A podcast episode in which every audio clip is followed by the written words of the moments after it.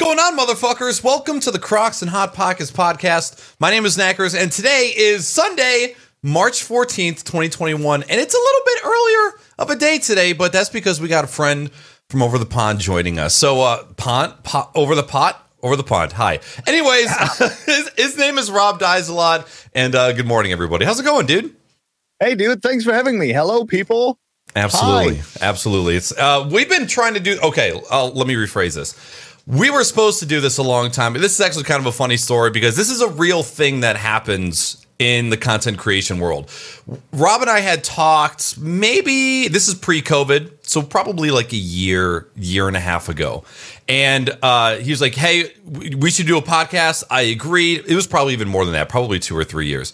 And yeah, then life got away from me. COVID happened, and then I eventually was going to come back to Rob and say, "Hey, man, you still want to do that podcast?" However, Rob had blown up and got massive on Twitch, hit partner, and I didn't reach out for a few months because I didn't want to seem like I was the dude that only reached back out because he had blown up.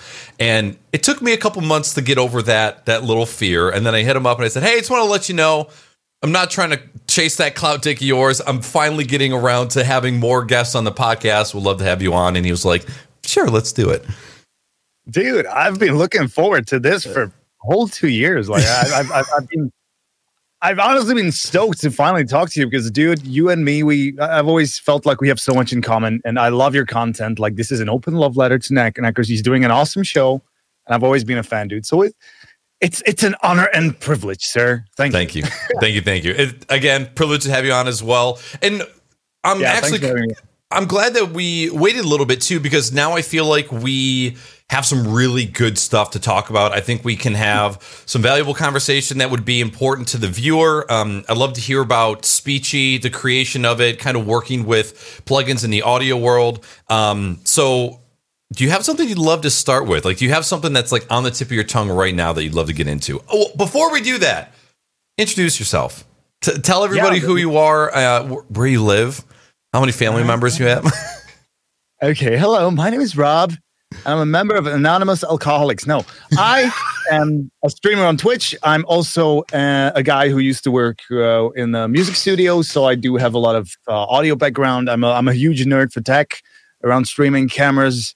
I've been doing some video shoots. I did some directing. I, I, I put my finger in too many pies, and eventually figured out that I just love streaming because it's it, it's literally where all my hobbies and interests connect together and make perfect sense in what I'm doing. And yeah, I, have been very lucky to have amazing success on Twitch because I, after three years, have decided to switch to a different language, which is not English because I'm not from from the US or the UK. I am from a little place called Czech Republic.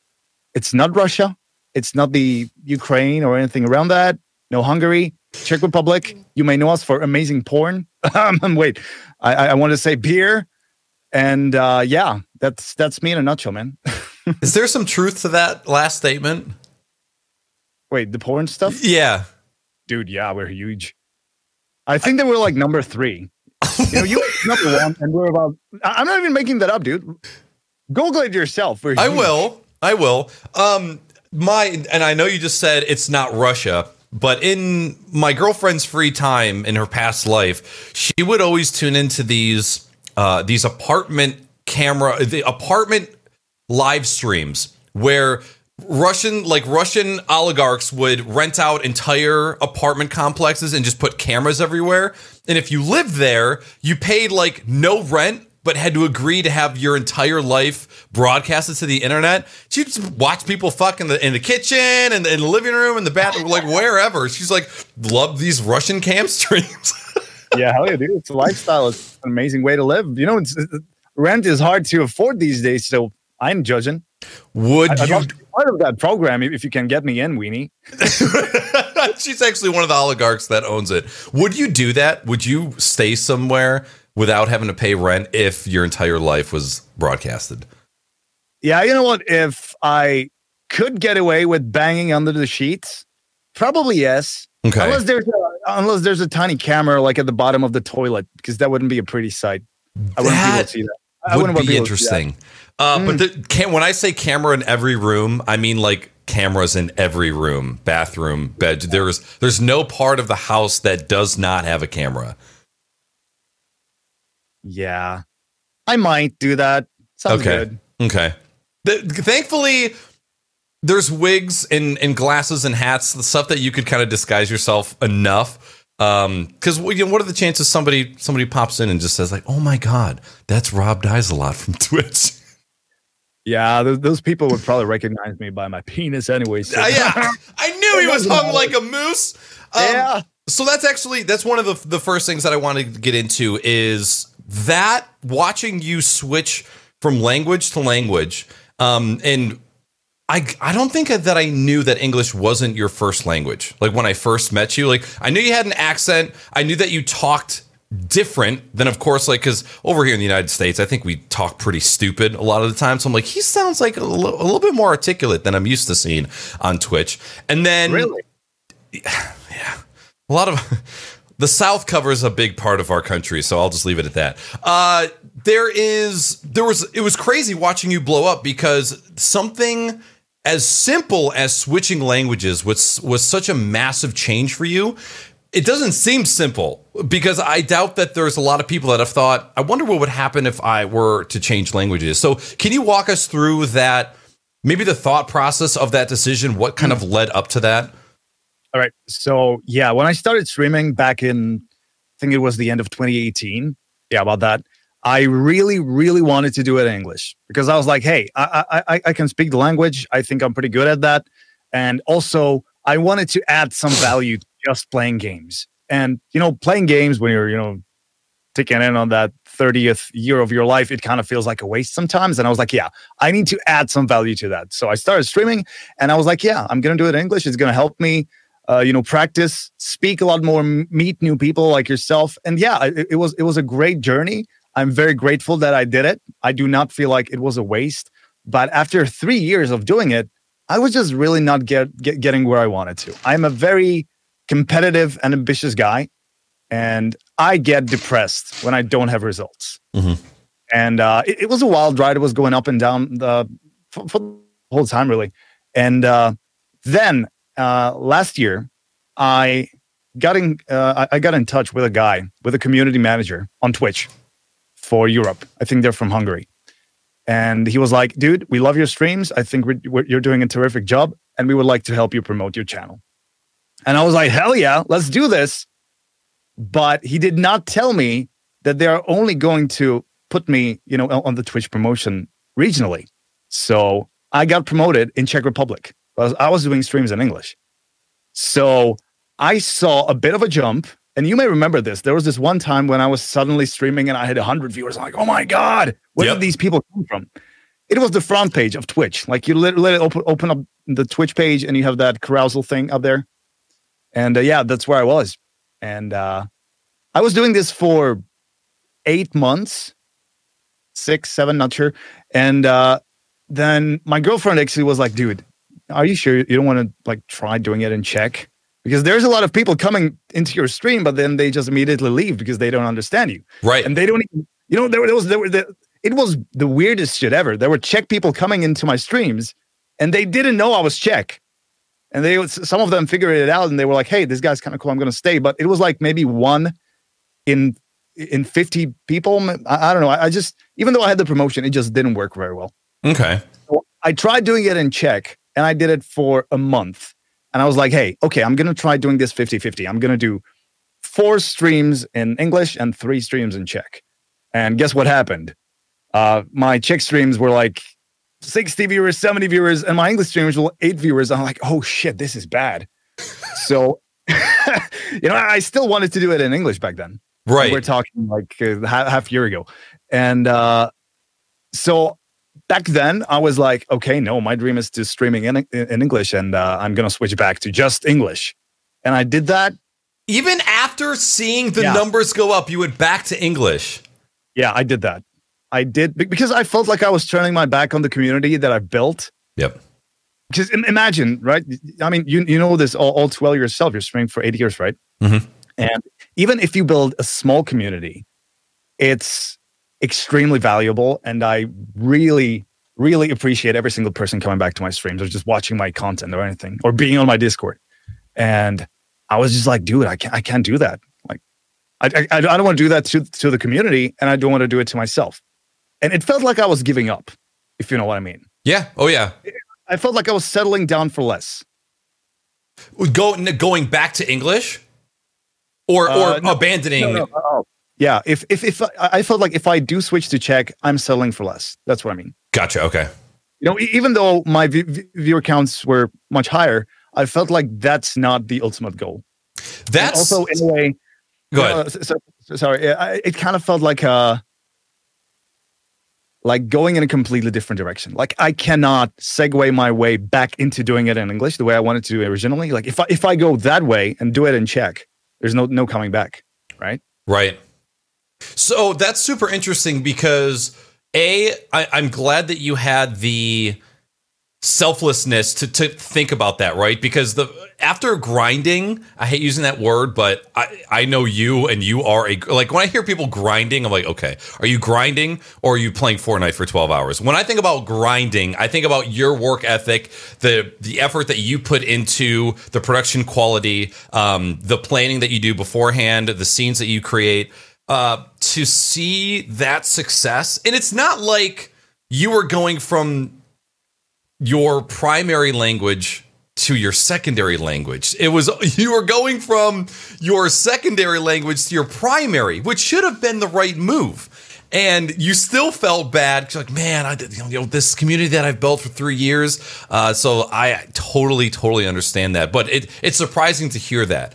Um, and that's crazy that do you do you think that the idea stemmed from your girlfriend originally? Well, like, was that the kick in the nuts to try and, and do Czech? Yeah, I guess so. I guess Okay. so, because uh, um, oh shit, how do I put this? I'm a stubborn guy. Fair. And, uh, and you know, like if if I set my mind on something like I'm going to do it like this, I will do it like this 100% or I have failed. And it's been just putting me down in the dumps so many times, especially after I've decided that I'm still going to stream in English.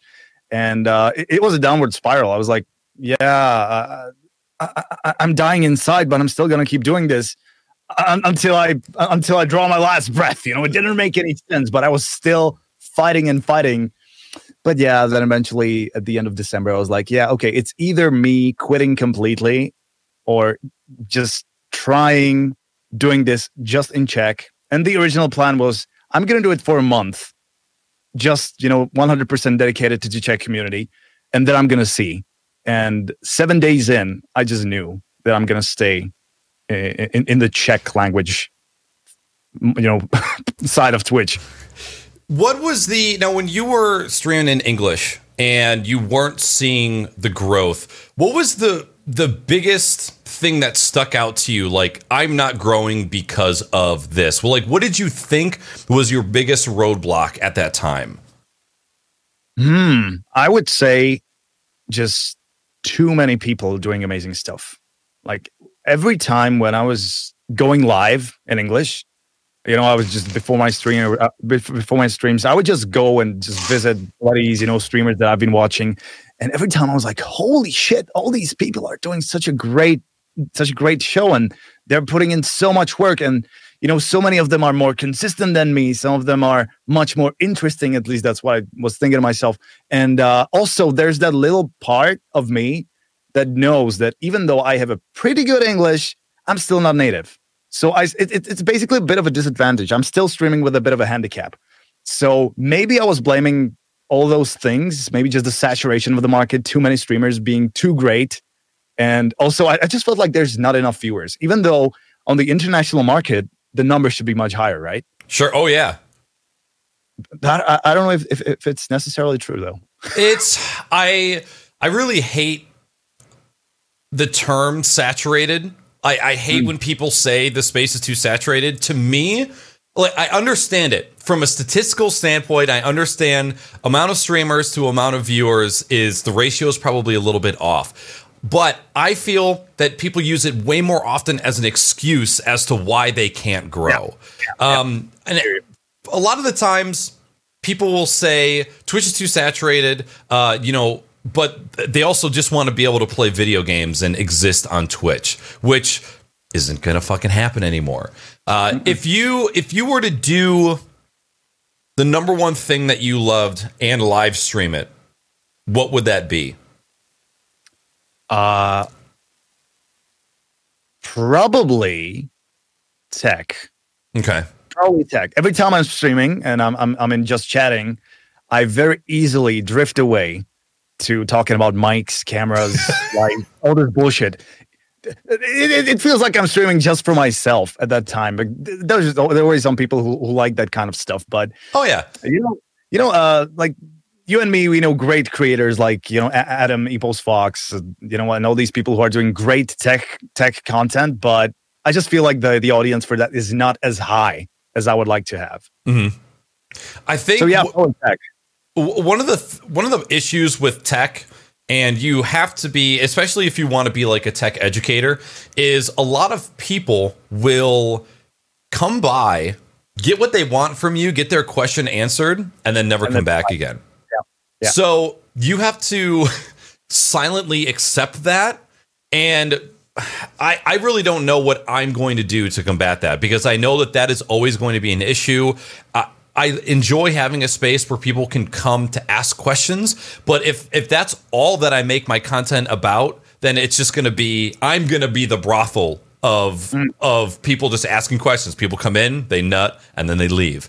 And yep. to be honest, that's okay. Like I don't I don't look at people and go, man, they, they came and just got their question answered, then they left. Uh, like, if that's all that they do, that's on me because I'm not providing any additional value for them mm. to come back, and that's that's totally fine. That's something that I got to figure out for myself. Um, yep. What I've seen a lot, and I'm sure that you've seen a lot as well, when it comes to TikTok, is you have these streamers that are basing their TikTok content around Twitch tips and giving tips, whether they're te- technological or logistical, you know, just trying to give people answers to questions and value.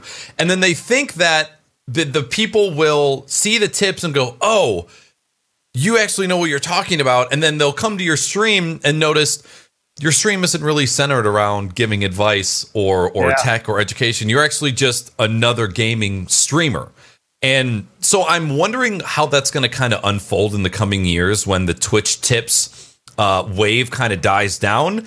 And then it's just back to, oh shit, I need to find a different way to get eyes on. And honestly, that's kind of a strategy is using the Twitch tips thing to get more eyes on your content because that's the game, right?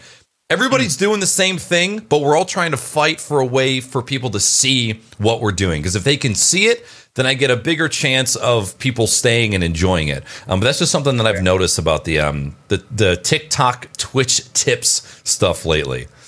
Yeah, but I've, I've generally had a really hard time bringing people over from TikTok to Twitch. Yeah. I mean, oh, yeah. I, didn't have as much luck or success as you did. I, I only got like, I'm, I'm going to hit my 1,000 followers real soon. I'm worldwide. Anyways, I've had a really hard time bringing people over.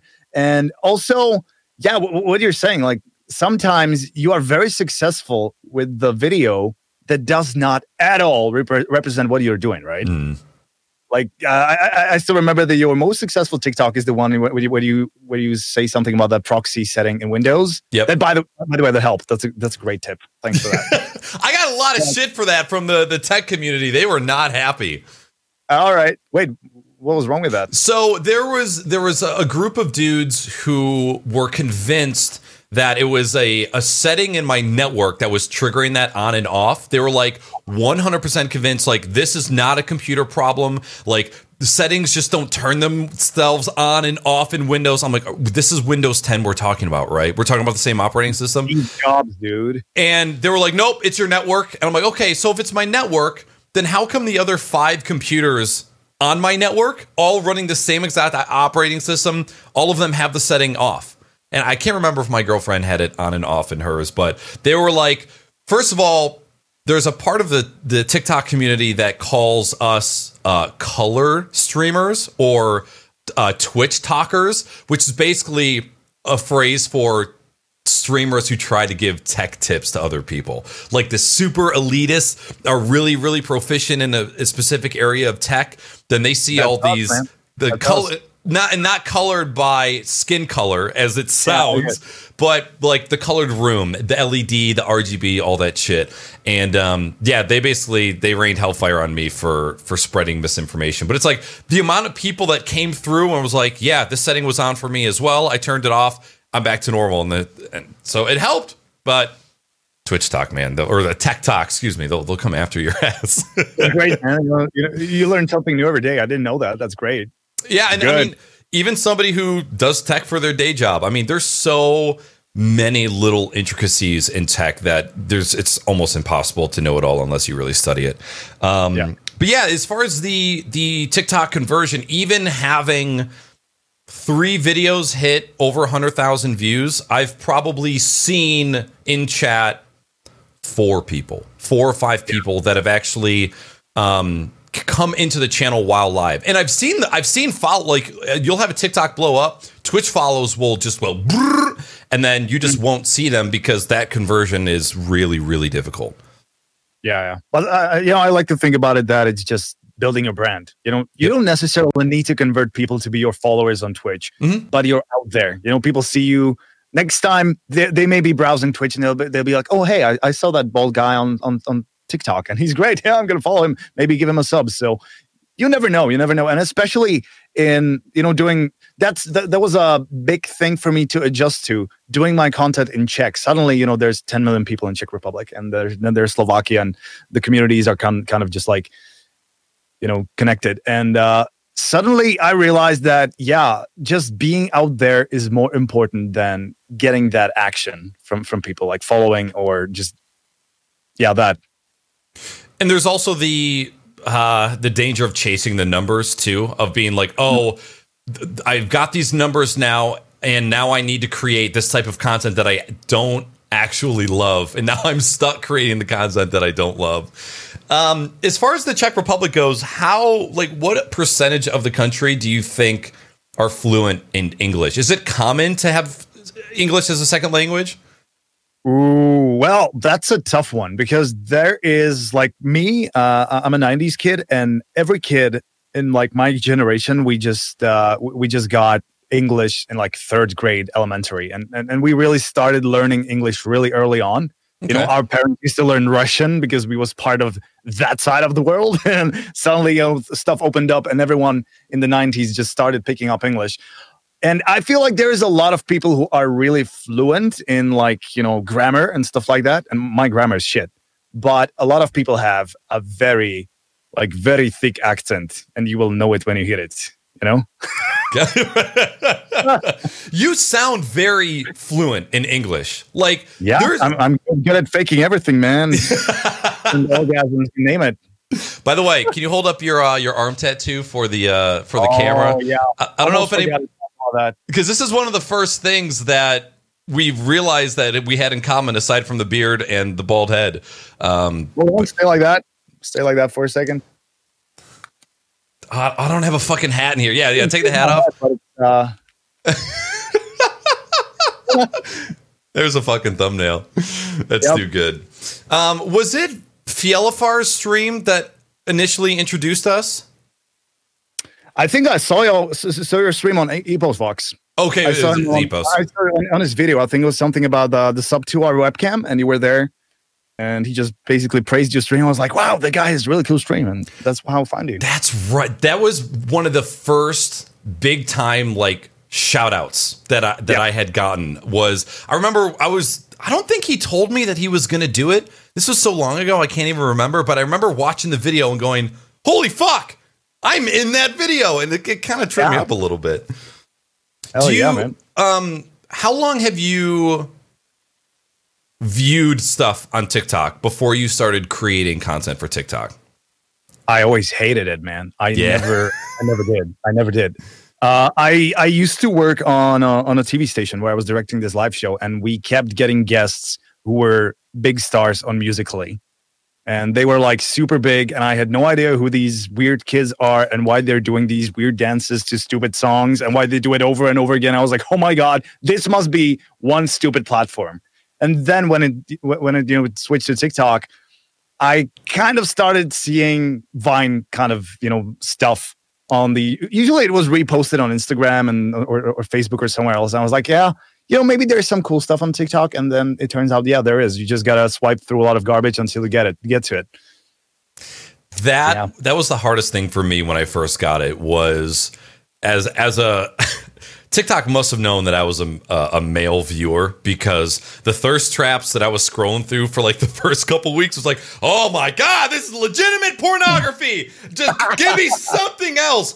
I think one of the the first algorithm based content that I get into was this dude from Canada who does magnet fishing. He just takes these 20 pound magnets that are attached to ropes, he throws them in the river, and then he just fishes with it and just pulls oh, shit out. Oh. And I was like, My dad does that, man. Does it's he really? Fun. Yeah, yeah, it's fun. Uh, uh, uh, uh, you know, until you find a grenade. Uh, he did actually find a World War II grenade in the river with that thing. No uh, fucking uh, way. Yeah, he, even called the police and everything, and they had a you know pyrotechnician guy come over. Oh, it was fun. Dude, did he get to keep it? Great hobby. Uh, no, he did not. He did not. I, I, think that because he he he did. Uh, you know, he's also you know doing the metal detector stuff. So he found some you know guns, pistols, knives, stuff like that. He, he yeah, he he keeps that. But please don't. Hey, police, don't come for my dad. I mean, because like, what are the cops gonna do with it? They're just gonna fucking store it away, or they're gonna sell it on uh, eBay for themselves. Yeah, they're they're totally gonna sell it on eBay, man. But yeah, because it was an explosive, they did not let him keep it. But yeah, he he keeps a lot of other stuff he finds. That's awesome, dude. There is probably some fantastic relics that he has mm. found. That's super interesting. I've always that been um interested in doing that type of thing. I remember like two years ago. Uh, I'm a, you've ever heard of uh, Gary Vaynerchuk, the big entrepreneur here on the east east West Western Hemisphere. Never heard of him, but he sounds like a cool guy. No shit. Okay. Uh, he is you. You're either gonna love him or you're gonna hate him. Uh, quick backstory on him: he grew up just being. He was an entrepreneur, like fresh out of the vagina. Like immediately, lemonade stands, baseball cards, sneakers, everything. Um, got a job at his dad's wine store took it from 3 million um, annual revenue to 60 million annual revenue started his own company he's he's huge over here um, author all that stuff where the fuck was i going with this what the hell were we just talking about uh, finding rare stuff in the river. Yes. So uh, he did this YouTube series where he would go to garage sales, buy shit, and then flip them. Uh-huh. And he would make thousands and thousands and tens of thousands and hundreds of thousands. Yep. And I'm like, this sounds awesome. Not only do I enjoy garage sales, I would love to be able to find like little nostalgic things for myself and also in turn flip things. And then me and my girlfriend were crazy watching this YouTube series about flipping. And then it actually came to the point where we were going to go garage sailing and I just couldn't go. like like the idea of magnet fishing sounds so awesome, but am I actually going to take three hours out of my day to go find a body of water and stuff? No, I'm not going to. I, just, I know myself all the time, and then you end up, you know, knees deep in mud, and oh yeah, finding grenades. yeah, only worth the time and effort, kids. Do it all day long. Yeah, you know. Also, I feel like uh, I, I, don't know how it is in the U.S., but here I live in a in a in a historic town. Like this place where I live, uh, it has long history. Like we're talking 11th century stuff. We have a castle and everything. We like my dad even found like coins from the 15th century and stuff like that because it was here you know there's a shit lot of history here. Also we're real close to the german border here. So uh, we basically were part of germany and you know the german armies used to uh, like escape through here and stuff like that. And they, they were dropping knives and helmets. So yeah there's a there's a lot of history and you can find stuff. But of course a lot of people are looking for that. So it's probably picked clean already most of the time. So hey i'd like to spend do you now is there like um do you have like Facebook groups that are just dedicated to people that go out searching for for old war relics? Hell yeah, dude! Like my dad is on all of them. Oh shit! it's crazy that still to this day that you can still go out and and find stuff because you you you would think by now in 2020 with how advanced technology has gotten and how many people are aware that that stuff is out that there are still things that you can go out and yeah. find even to this day yeah, that's crazy. It's crazy. But you know, you you uh, sometimes what happens is that there is this plot of land, all right, and it's it's been covered in a thick layer of mud for some time, and then suddenly a farmer decides that he's going to plant some crops, and you know some some big frick, freaking trucks come and they and they like pick up the top layer, and suddenly it gets uncovered, and that's when you start finding stuff because it's been you know so deep that you couldn't find it before. Right. Oh, that's super interesting. Um, I want to spend a little bit of time talking about Speechy. Um, so, f- just right off the bat, if you want to take a second to explain exactly what it is to anybody that doesn't know. All right, yeah. So Speechy is this uh, thing. It's a it's a VST plugin, or you may know it as audio filter that you can load up into your OBS. Like basically, when you open your OBS, if you're a if you're a streamer, uh, and you open the little microphone tab, it shows you some default filters. You would have like a like a compressor, noise reduction, stuff like that.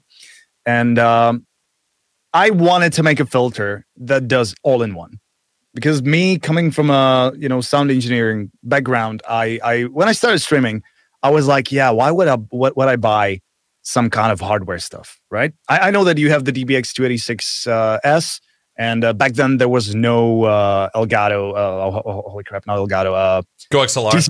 Go XLR. Yeah, there was nothing like that when I was starting out. So I used to I used to daisy chain these stupid long uh, you know, chains of uh, compressors and VST plugins, and they were separate, and they were eating up a shitload of CPU.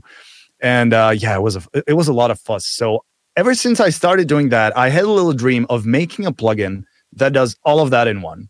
And uh, yeah, that, that's how that's how it started. And eventually, I found a guy uh, I, told, I told him about this idea and he was like, hell, hell yeah, let's do this. You know, so he, he let me design a plugin and he helped me with the programming side of things. And uh, it's out right now on neverDieAudio.com. have you have you seen good success with it? Was it as well received as you had hoped it to be? Well, I guess you always hope for more because when you spend, I spent like a year doing that on and off. Wow countless hours, dude, countless hours. And you know how it is. You you spend all night doing something, and then you listen to it. You know, this is a this is a very common thing in the sound uh, or audio world where you spend all night doing something, and then you listen to it in the morning, and it sounds like shit. And you're like, oh, great, let's go back to the drawing board, start from you know start from the from zero and do it again. So I, I, I spent like a real lot of time doing that stuff, and then there was something that I didn't know anything about, and that was making the UI stuff yep. like that. We actually talked about this. I, it, it was a really new thing for me, so there was a lot of experimenting. All in all, I just wanted to say that, of course, I expected or hoped that it's gonna be super successful, and at first it was not really, but after about a month, it basically paid for itself. It covered its expensive uh, expenses, and now it's bringing a little, you know, buck once in a while, and it's it's not bad. I, am I'm, I'm real happy w- with how it turned out. I'm actually surprised, um, and this is a weird. I don't know if this is a all type of brands thing or if this is just a streaming thing, but it seems like in the streaming space we get hung up on names like brand names, product mm. names, mm. like the Focusrite Scarlett was the go-to USB audio interface for fucking yep. years, uh, yep. and it, it's I still see it recommended all over the place, despite its fucking terrible audio issues and crackling. Um, and then there we've got like the Blue Yeti, the microphone, which again isn't a bad microphone. It's no, just it's just not. There's a lot of things that make it not a great option. The size, the mounting mechanism, um, the color. There's a, like that massive silver bullet. Now I know that you're you're a fan of the chrome. Yeah, it doesn't go up very easily. I hear. I hear you. And so when it comes to software, the number one piece of software that I hear regarding audio is fucking Voicemeeter. and I absolutely despise it. And it yeah. is a, a little crazy to me that there are better software options out there, but they still just they don't get traction because we're so stuck on these products and these product names. And I I don't know if that's ever going to change uh, because half of products doing well, particularly in this space, is word of mouth. Like whenever people have a question, they ask their friend. They ask uh, in the comments of an EposVox video. They're looking for what other people think, and we don't necessarily have a massive population of audio engineers and sound engineers and professionals that can give the good advice. And I, I, really don't know what we can do to kind of change that because there, we need to get some authorities in this space that can help kind of steer people towards better solutions. Mm, yeah, I hear you. I, I 100% agree on Voicemeeter. And what, what pisses me off a little bit is that a lot of people, uh, they look at my plugin and they're like, oh, that's complicated. But then they're using Voicemeeter. I mean, it's it's a different kind of thing, right? My plugin doesn't do exactly what Voicemeeter is doing, but it's a it's a similar idea. Like if you can spend and dedicate many hours of your life looking at tutorials on how to set up Voicemeeter, you can totally pick up this plugin and give it a go, right? So sometimes I feel like people are a bit lazy to maybe try something that is not verified by thousands of people or more. Yep. Oh yeah. I mean? No, you you are absolutely correct there, and that's again another another aspect that I think goes over a lot of people's heads when they're considering products. Um, I know that the uh, the most recent Elgato releases are a little controversial, um, mm. but when it comes to the people who know what they're talking about when it comes to those products, have a hard time wrapping their head around the people who don't care that it doesn't work as well. They, they, they don't care to know the details. They don't care to understand why it may or may not be better. They just know it's a name brand, it's easy, yeah. and then it's just going to work. And also because it's audio, it's 100% subjective. So they either don't hear the difference or they even prefer something that is, uh, objectively speaking, worse. Right. And I, I see that all the time. And uh, I've, I've learned to understand and accept it. But it's it's a bit tough, right? Because you spend you dedicate years of your life to learn the craft, and you're like, yeah, you you apply low cut filter here and blah blah blah yada. This frequency is bad. This is good. This sounds pleasing. This does not. And then suddenly, this punk from his mother's bedroom comes at you, and he's like, yeah, this is my Blue Yeti mic compressor, 100 percent all the way up, and it sounds amazing. And I'm like, oh, all right, buddy. Yeah. and and yeah, that, that that's what's what's messed up. Like uh, Tyler1 always comes up in this discussion that he basically built his sound around constantly clipping his mic and sounding like hot poop, mm-hmm. like like literally fried asshole kind of sound. It's the worst, but people are okay with that. He has millions, so why should I care? But but yeah, then there comes the discussion. If he does that, uh, maybe he's just you know one in a few. Like, why decrease your odds and chances of being seen by making low technical quality stuff. Right. You know what I mean? No, that that's actually a really really good point and this conversation comes into play when people are talking about do I need a webcam or not? Do I need mm-hmm. scene transitions or not? There's all of these different variables and actually um, Harris Heller had a video about this last year and he said it's not that you can't make it if you don't have these things. It's that not only is this a game of attention, this is a game of giving yourself the best chance to be seen. And if you are yeah. lacking good audio, good video, a webcam, th- those are all things that are going to knock you farther back. They're going to give you less of a chance um, to be seen. And and not even less of a chance to be seen, but if you do get seen, if you're lacking all of those things, there's a higher chance that they're going to leave because you are lacking. Yeah. Um, and right. that's that's always a super interesting conversation to have with people because you have the exceptions of people that have made it work without a camera or made it work with shitty audio. But there's always like an anomaly of a trait that makes them stand out to where people don't fucking care about that aspect of it. Uh, yeah. I, I know people that do scenes terribly but because their content is so good and their audio's crisp, it doesn't fucking matter. People don't really care.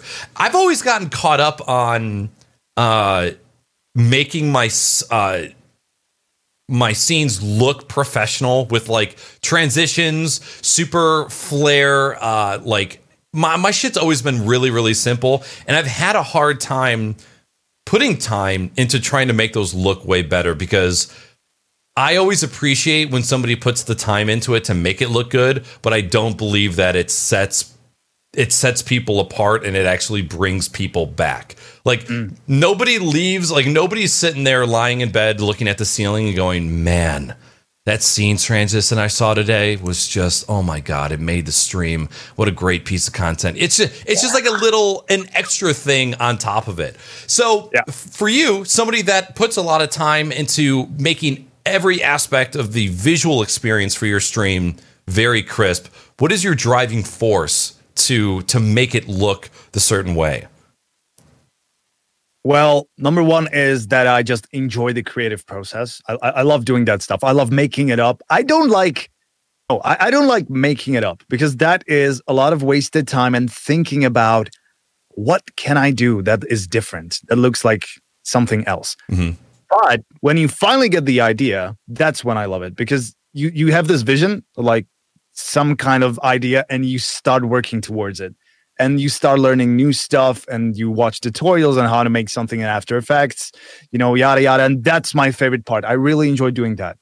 I have a bit of a hard time with the creative side of things. That's what I was trying to say. That it's really hard to get the idea, especially these days when everyone has tried everything and it's almost impossible to stand out. So there's that reason. And the second reason is that I just enjoy when people say, wow, that's sick. You know, it's, and I, I feel like people are really like if people really like it, they will say it out loud. And for me, it's Yep. always been uh, it's been like a like a bait. like every time I get a thick raid, I do something. I, I you know make a flamethrower, ru- run a run an effect, green screen car, something like that. And they're like, "Wow, this guy must be amazing! I'm gonna hit follow." And of course, I can't do that all the time because it's just basically they're they're gimmicks. Let's face it, they're gimmicks. They're nothing else. But it makes them click the follow button and Right. give me give me like five more minutes to let let me impress them, charm them with the you know personality side of my content that I hopefully have a little bit. and that that brings up a good point. It's always been one of my biggest gripes with streamers that use v- pre-recorded videos to to welcome in raids. Um, I am so against it. I'm so absolutely against it, and I know everybody's different, but in a in a, the game of attention, bringing that back into the conversation, that is your opportunity to captivate them. And if you are just giving the same experience over and over and over again, um, not only are the people who have seen that video 20 times already going to get sick of it, but there is you can you can be as creative as you want with those videos. But if, if they're too short, if they're too long, um, it's no matter how hard you try, that's not going to encapsulate you. And in, in the off chance that it does encapsulate you, then what are the chances that somebody's going to pick something out and go, yes, that is going to make me stick around? Um, r- really quick, the car driving scene. Do you have a green screen off to one side that you use for that? yeah, I, I actually I actually took it down for today because I hate the way it spills green on the other side of my face, and I'm still trying to find my way around that. But yeah, I, I, I have I have like this angle that's I always loved seeing people's rooms. I just I just never wanted to have a green screen. I never did uh, because I feel it's just it has no character. It's just it's nothing. yeah. And uh, there there are so many things that can be in your space that spark a conversation, Mhm. like that that pi- pixel art thing behind me, or guitar pedals, or guitar amp, or guitar, whatever. Cat licking its ass. Great stuff. Great co- conversation starters. And if you have just green, it's- it kind of sucks.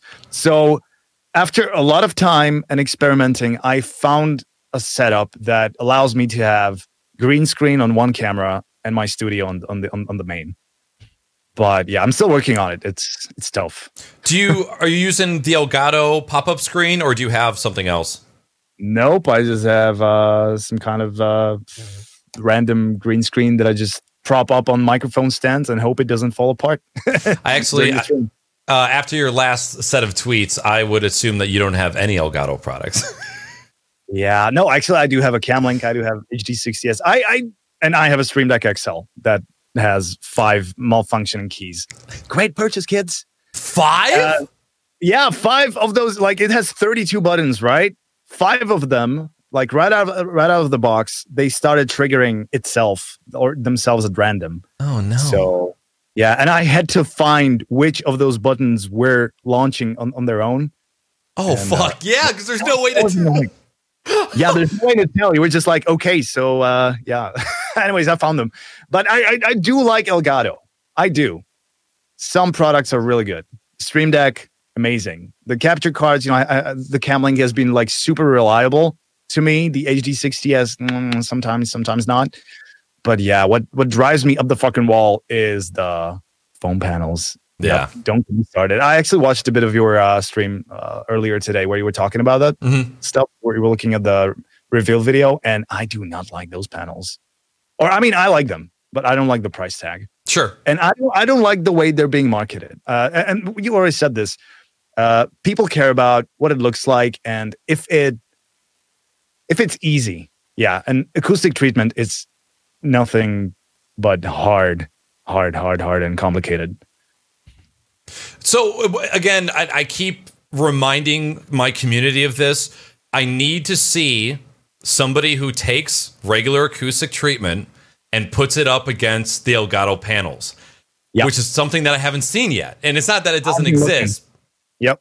I've been looking, and the only video that was kind of close was from uh, the gaming careers guy.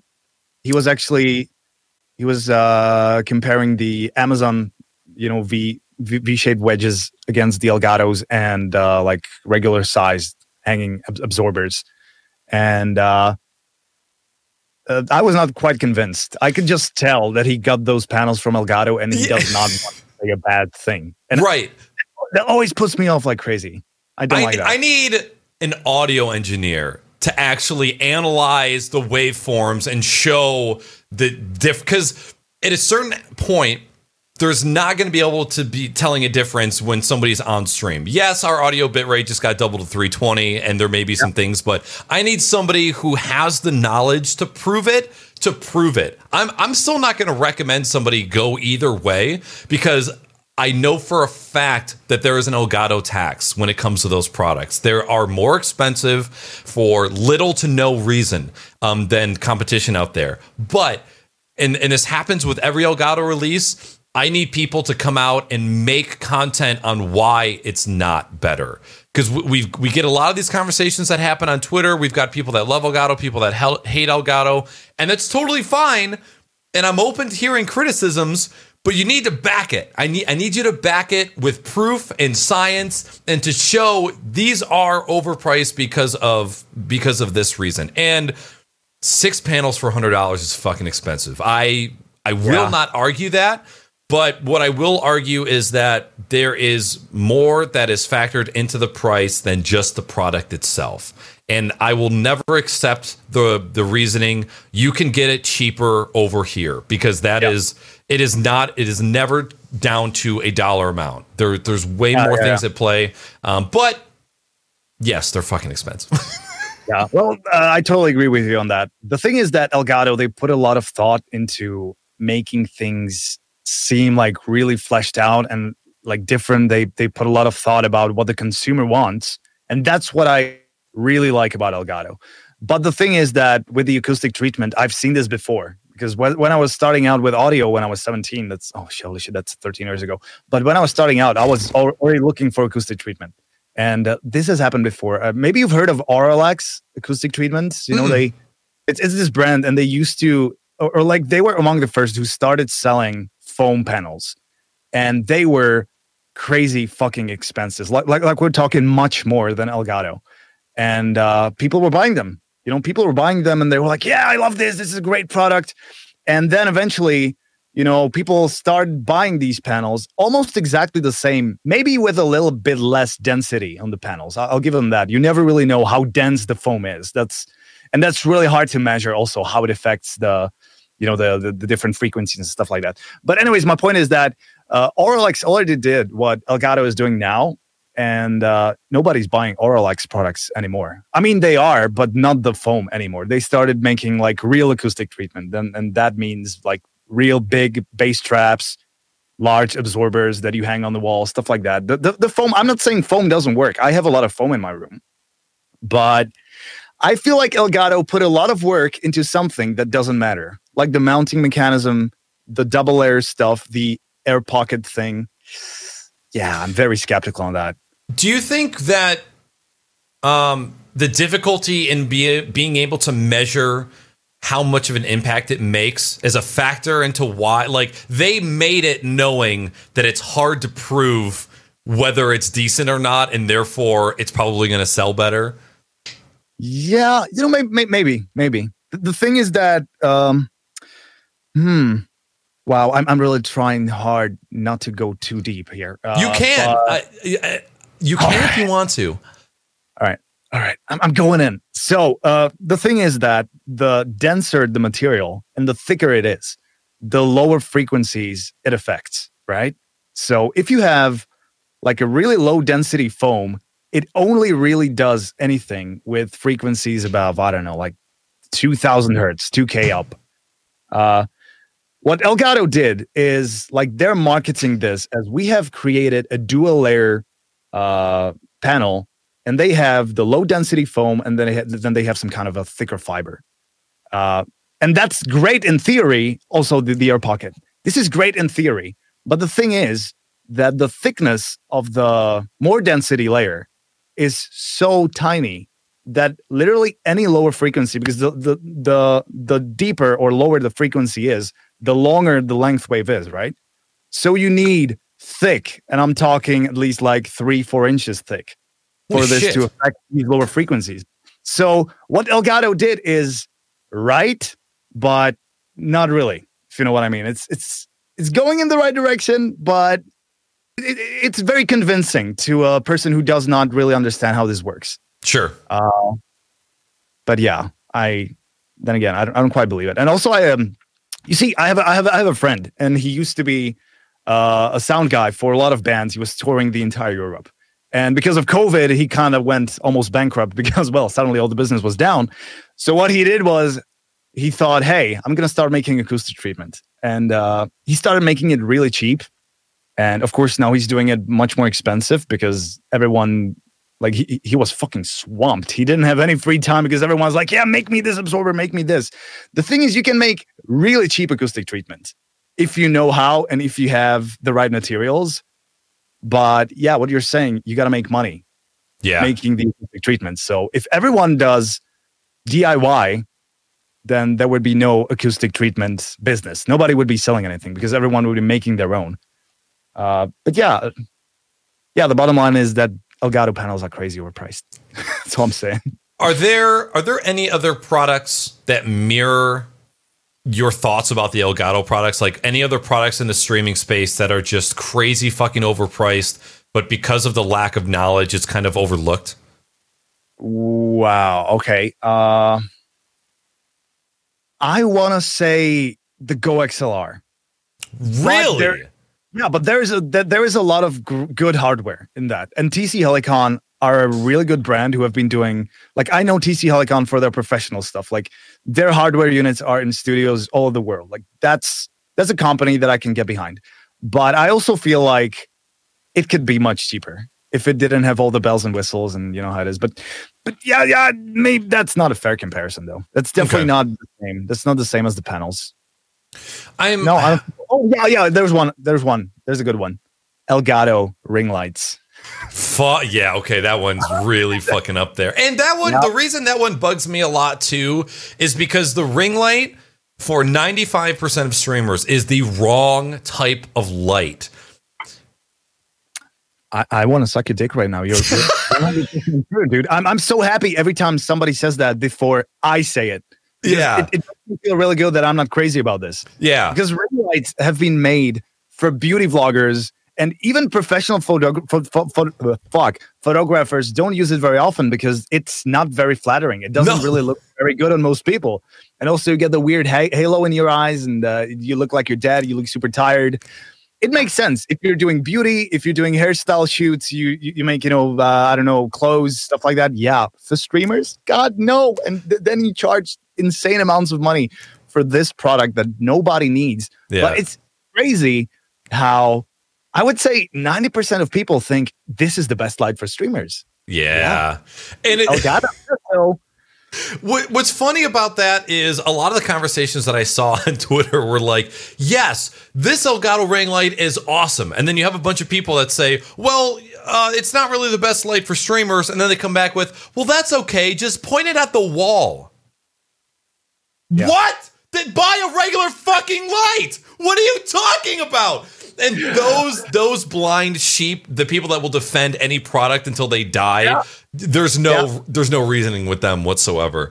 Um, Yep. But yeah, it's like it's like if somebody was to come out with a fisheye, you know, like the old school skateboard videos, Yep. the fisheye Yep. lens. It's like if they were to come out with a streaming camera that only had a fisheye lens, it's like, what? no, and that's coming from somebody who loves super wide angle and loves fisheye Yeah. shit. But if, if they were to come out with a, a a fisheye webcam, I'd be like, what the fuck are you? What are you talking about? This is this is not what we want. This is not a good fit. So yeah, that is I I can't defend the Elgato ring light at all. That's just uh, that that was way too fucking out there. Yeah, I actually I uh, I became a bit of a. I, sometimes I feel like a bit of a tech snob because of my streams. I started doing a lot of setup reviews and stuff like that. And you know, in the in the Czech market or f- for the Czech audience, there is very few streamers who have a great technical quality. Like there may be five streamers who are like on, I want to say our level. Really? I I do feel like we both have great streams on the technical side, and and in the Czech Republic, there's not a lot of streamers who really, you know, either pay a lot of attention to it or invest the money. Uh, so I started. Well, I went. Yeah, I, I went really hard on some of those guys. Like, there's guys who have like three thousand viewers, and they are streaming with a fucking C920 and, a- and a ring light in front of a green screen, and it looks like shit. And I'm gonna say it, man. If you have that that kind of budget to work on your stream and you don't, you are a disgrace to the streaming community. Let her rip. Yeah, so so uh yeah, there's already running memes with me and ring lights, cable management, and shit like that. Yeah. Yo, fuck cable management. I'll, I'll Yeah. say that straight up. I fucking hate it. I did it with my current setup because it was time, but I despise cable management. I I think it's a waste of time. I think for the most part it's for show. I understand to a to a point that you should be clean, right?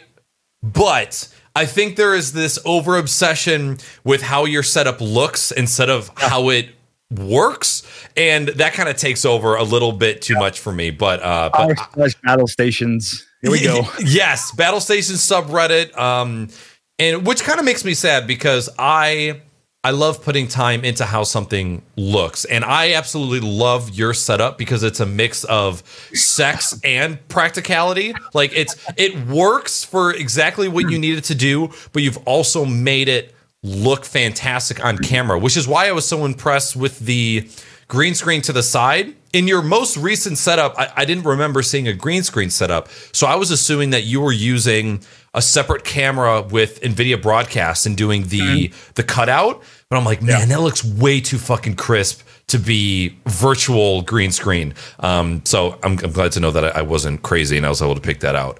Um, but yeah, that's that's always my favorite type of content when I see people take a hardworking um, but good looking stream. Like it's a setup that works for them. It allows them to do what they want to do, but it also doesn't look like Casey Neistat's uh, office. If you know, if you know what I mean. I fucking love Casey Neistat, but that's something that I've always appreciated about him. He doesn't give a shit. He wants it to work for him instead of look for him. He doesn't waste time and he creates content. I've actually, uh, I- feel like watching Casey and his studio tour and stuff like that, it really taught me a lot about what I'm doing wrong. Because I'm crazy about the, the technical side of things. And I wanted to say this five, five times already today. Making content is a balancing act. You know, it's it's so it's so hard not to get too crazy or obsessed with a tech and still create good good content. It's, it's it's tough, man. It's tough. And the thing is that you know when people are watching tutorials or stream coaches, they want a simple answer: do this, do that. But nobody can tell you how much of your time you can afford to invest into researching cameras, light, mics. Nobody knows. You know, it's it's it's a completely individual thing. I have a lot of free time on my hands, hence, thankfully, not everyone does though. So I try to respect that. And I think that is what makes it difficult for people who enjoy the tech side because I am somebody who buys a shit ton of hardware because I love hardware. I love learning about it. I love discovering different capabilities with different kinds of hardware. And I I don't enjoy the chase to have the best looking, best sounding. I enjoy the chase because I have a desire to learn. But again, like you just said, not everybody has that desire or the time. Um, you know, people that are competitive gamers who just play games nonstop, they can't they, they can and they won't spend the time to learn everything about every aspect. Um, I, I think, like you had mentioned earlier, there's a little bit of a a responsibility to understand an aspect of it, like you there's there's there's bars to reach nowadays. You have to like get it good enough sounding good enough looking. And then when you come across somebody who doesn't care about any of that you're like oh come on please. Yeah totally totally. And uh, I, I do think that these things come at an order. Content sound and visual stuff and then there's marketing and the whole PR thing that just floats anywhere around this. I don't want to get into that because I do not, I cannot grasp the concept of promoting yourself properly. I just, I was never good at that. I've always been shit. I just don't know how to get myself out there.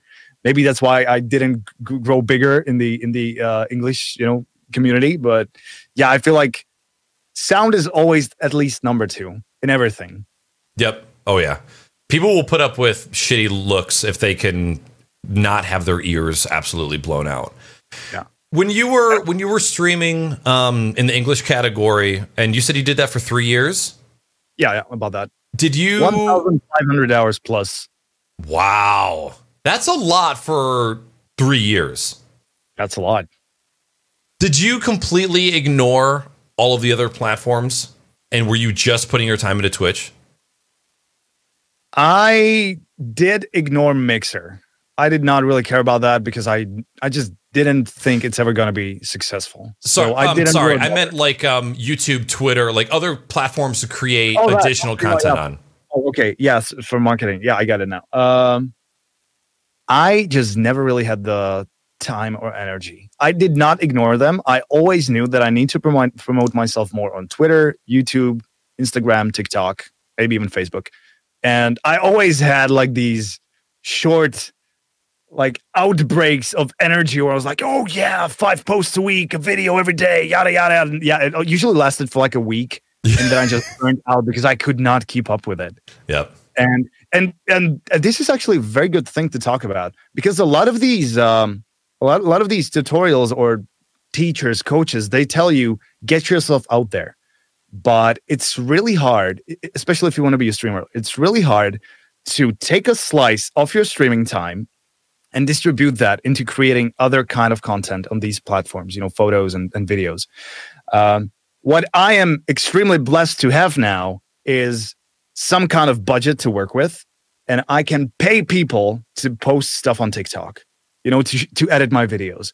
And that is the kind of uh, investment that I should have probably done a long time ago instead of buying a new mic, a new camera, I should have started paying other people to help me with this. Because if you're streaming eight hours a day, or even four hours a day, or even four hours every other day, that's still a lot of time streaming and creating other stuff on more platforms is really hard, really hard.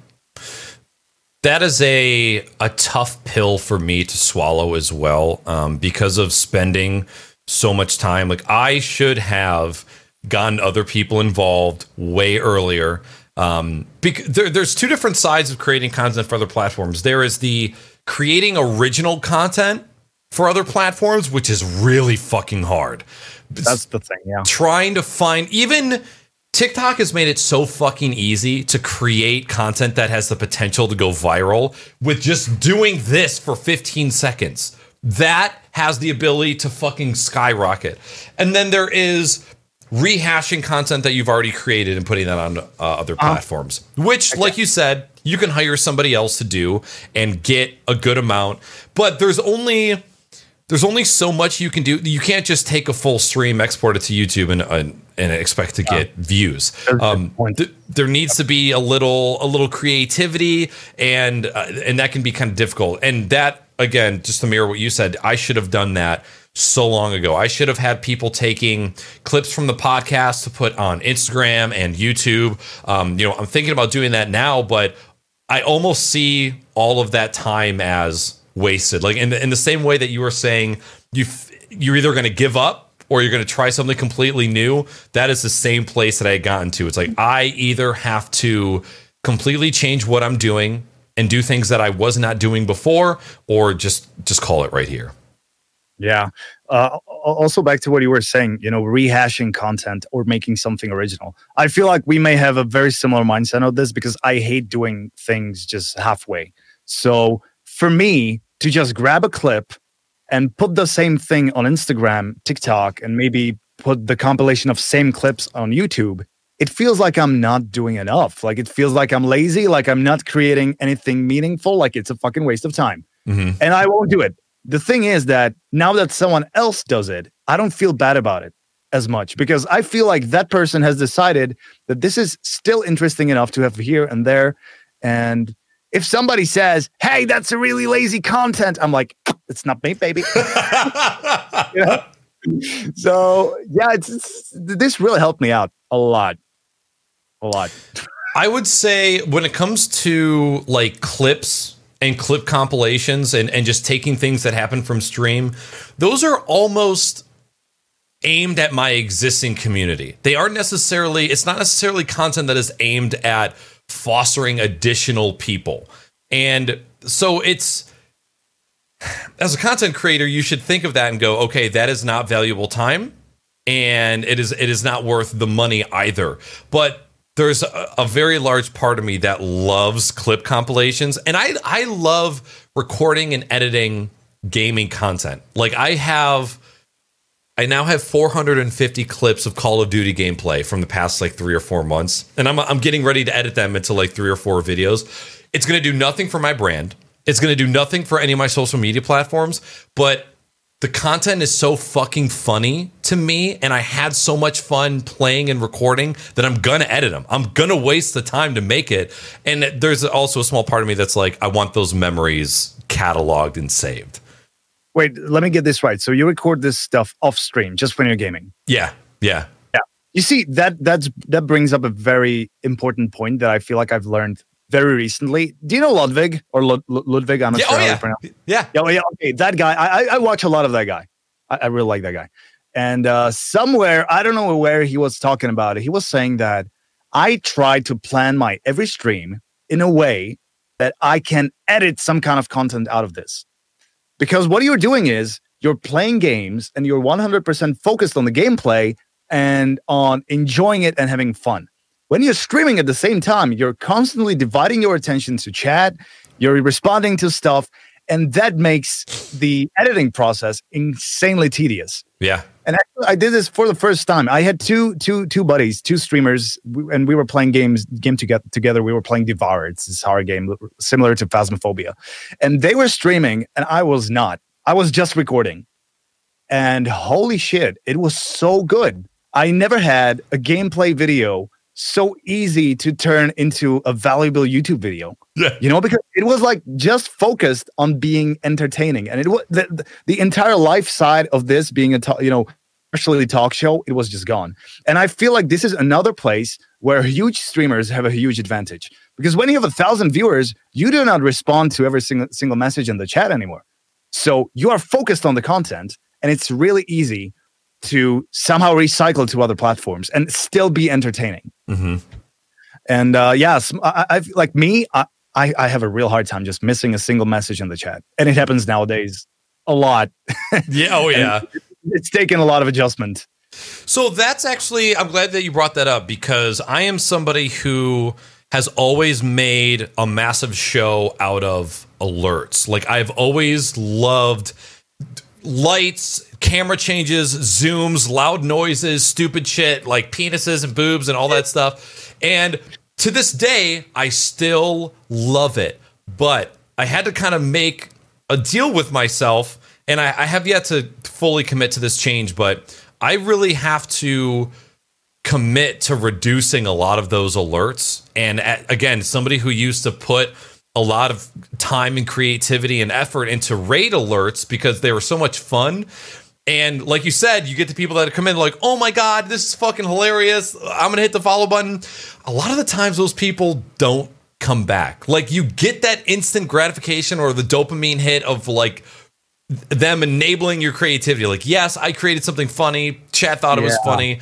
But I would argue that the conversion rate for them to actually come back because like you said it they're gimmicks they're, they're fun gimmicks and if that's what you built your brand around so people will stay. But if you're somebody who that's not necessarily what you're doing but you also have a couple of those gimmicks the conversion rate might not be as great. Mm. So one thing that i've been playing around with is shortening a lot of my alerts and not trying to spend as much time acknowledging them because I don't think that's where my strength is. And you ex- uh, you made another great point regarding Ludwig and trying to create content that does better edited for other platforms. And that's kind of what I'm trying to do. I love gaming. I love playing video games on stream, but I am not that great at it. I'm not great at making an entertaining show out of video games. I know how to be myself and be loud and be dumb, but as far as taking the video game content and transcending it into a different piece of content that's entertaining, I'm not that great at it. And if I was, I wouldn't be here talking about how how I've been uh-huh, streaming on uh-huh. Twitch for eight years and, and been struggling. So the, part of becoming a good content creator is realizing where your failures lie and what your, what your strengths are and what you're not. And again, if you're like us and you're fucking stubborn and you can you can know what the problem is, but be like, nah, fuck that. I'm just gonna keep doing whatever I want over here. yeah. You know, the thing is like, where is the limit? Where is the point where I finally give up on trying to go this path? You know, it's really hard going a couple of steps back, looking back at it and being like, oh yeah, that was a that, that was not worth it. I'm gonna go in a different way. Like it's the, the further down the path you are, the harder it is yep. to come back and start again. Like I did with Czech. I I had to it was a really, really tough pill to swallow. It, it did take me about half a year to really convince myself to make yeah. that change. Yeah. Six, six, six months, I've been too stubborn to do it. And now that you've made the change, do you think that, like, do you even consider the first three years of your streaming to be like existing, or do you consider you starting in Czech to be like the start of your streaming career where you're actually making a difference, making good content, seeing growth. Because, like, for me, have I been streaming for coming up on eight years? Yeah. Would I consider? Do I consider that a part of my streaming career? No, I fucking don't because it hasn't been successful to me. I haven't seen the growth that I've wanted to see, and that doesn't make me sad. It, it makes me focus more on wanting to create something better. Uh, but again, hard pill to swallow to look back and go, oh shit, yeah, I did waste a lot of fucking time. But now that you've seen success, I'm sure you look back and go, well, it doesn't really matter anymore because I'm in a better place. Yeah, I, I, I, hear you, man. I guess I, I guess I kind of have it easy now, and it's really easy to talk about these things and be like, "Oh yeah, man, I had to take the journey, you know, and I came back stronger, and because I I learned things and blah blah blah." But if I if I did give up, uh, it would be a waste, that, yeah. definitely. But uh, yeah, holy shit, that's the that's the thing. I you may have seen my, and it's such a cliche thing. I did post that picture on Twitter of my stats where I was always going up and down and up and down. And right when I was down in the dumps, I was about to give up. And then suddenly, wow, okay, things happened. And I see this all the time. And I guess this is where the the perseverance comes to play, where you really just keep going. Uh yeah, you, you can't be mad. You need to try things in a new way. You mm-hmm. you gotta have you gotta keep trying new approach, I guess. When you when you keep doing the same thing for more than three times over, I feel like you may be wasting your time, maybe. Yeah. Oh yeah.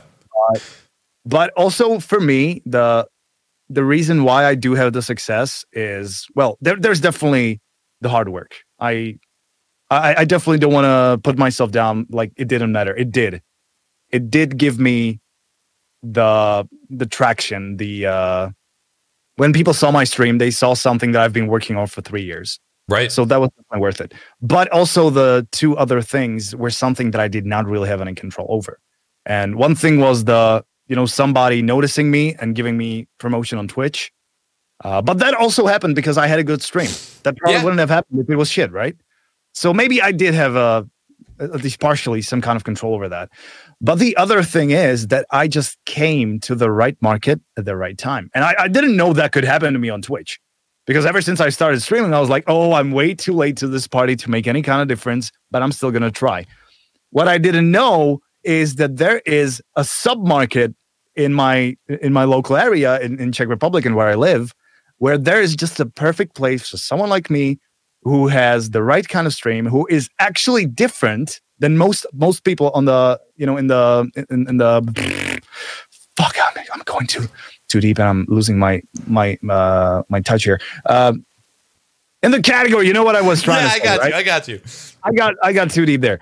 But yeah, I it, it was like a combination of a you know of different separate ingredients in this cocktail that somehow made me successful. But hey, I'm doing this for three months, and you know, in a month I may be nobody again if I if I if I screw something up, and that's probably what everyone needs to keep in mind that even every time you go up, you will go down Mhm. eventually.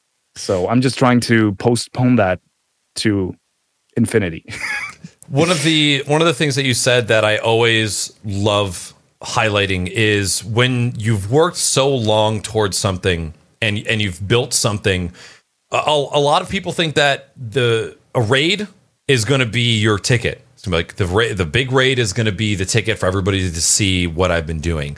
But Yeah. if you haven't been putting in the time to display all of the hard work that you've put in, if you can't prove that you've been working hard in that moment, all of those people are just going to fade away really, really Yeah. fast. And I'm glad that you said that because it's really, really important to work towards something really hard, regardless of whether you're seeing the numbers, you're seeing the growth, you're b- basically building up your stamina for when the attention finally is on you. Because if you aren't ready when it's focused on you, you're just going to keep going as you've been going, and you're just going to keep repeating yourself over and over. yeah, you, you cannot really prepare or, or you cannot create the opportunities yourself usually, but you Mhm. can prepare yourself to milk the shit out of those opportunities when they actually happen. Yeah. Yep. Yeah. That's a, that's a And perfect also- way to put it. Also, what you said about raids, I did think that, oh my God, I just need that one good raid and everything's going to change. Hell no, dude. Yep. I, I, I got like some really big raids, and yeah, they, they make for a great stream. Your numbers go up.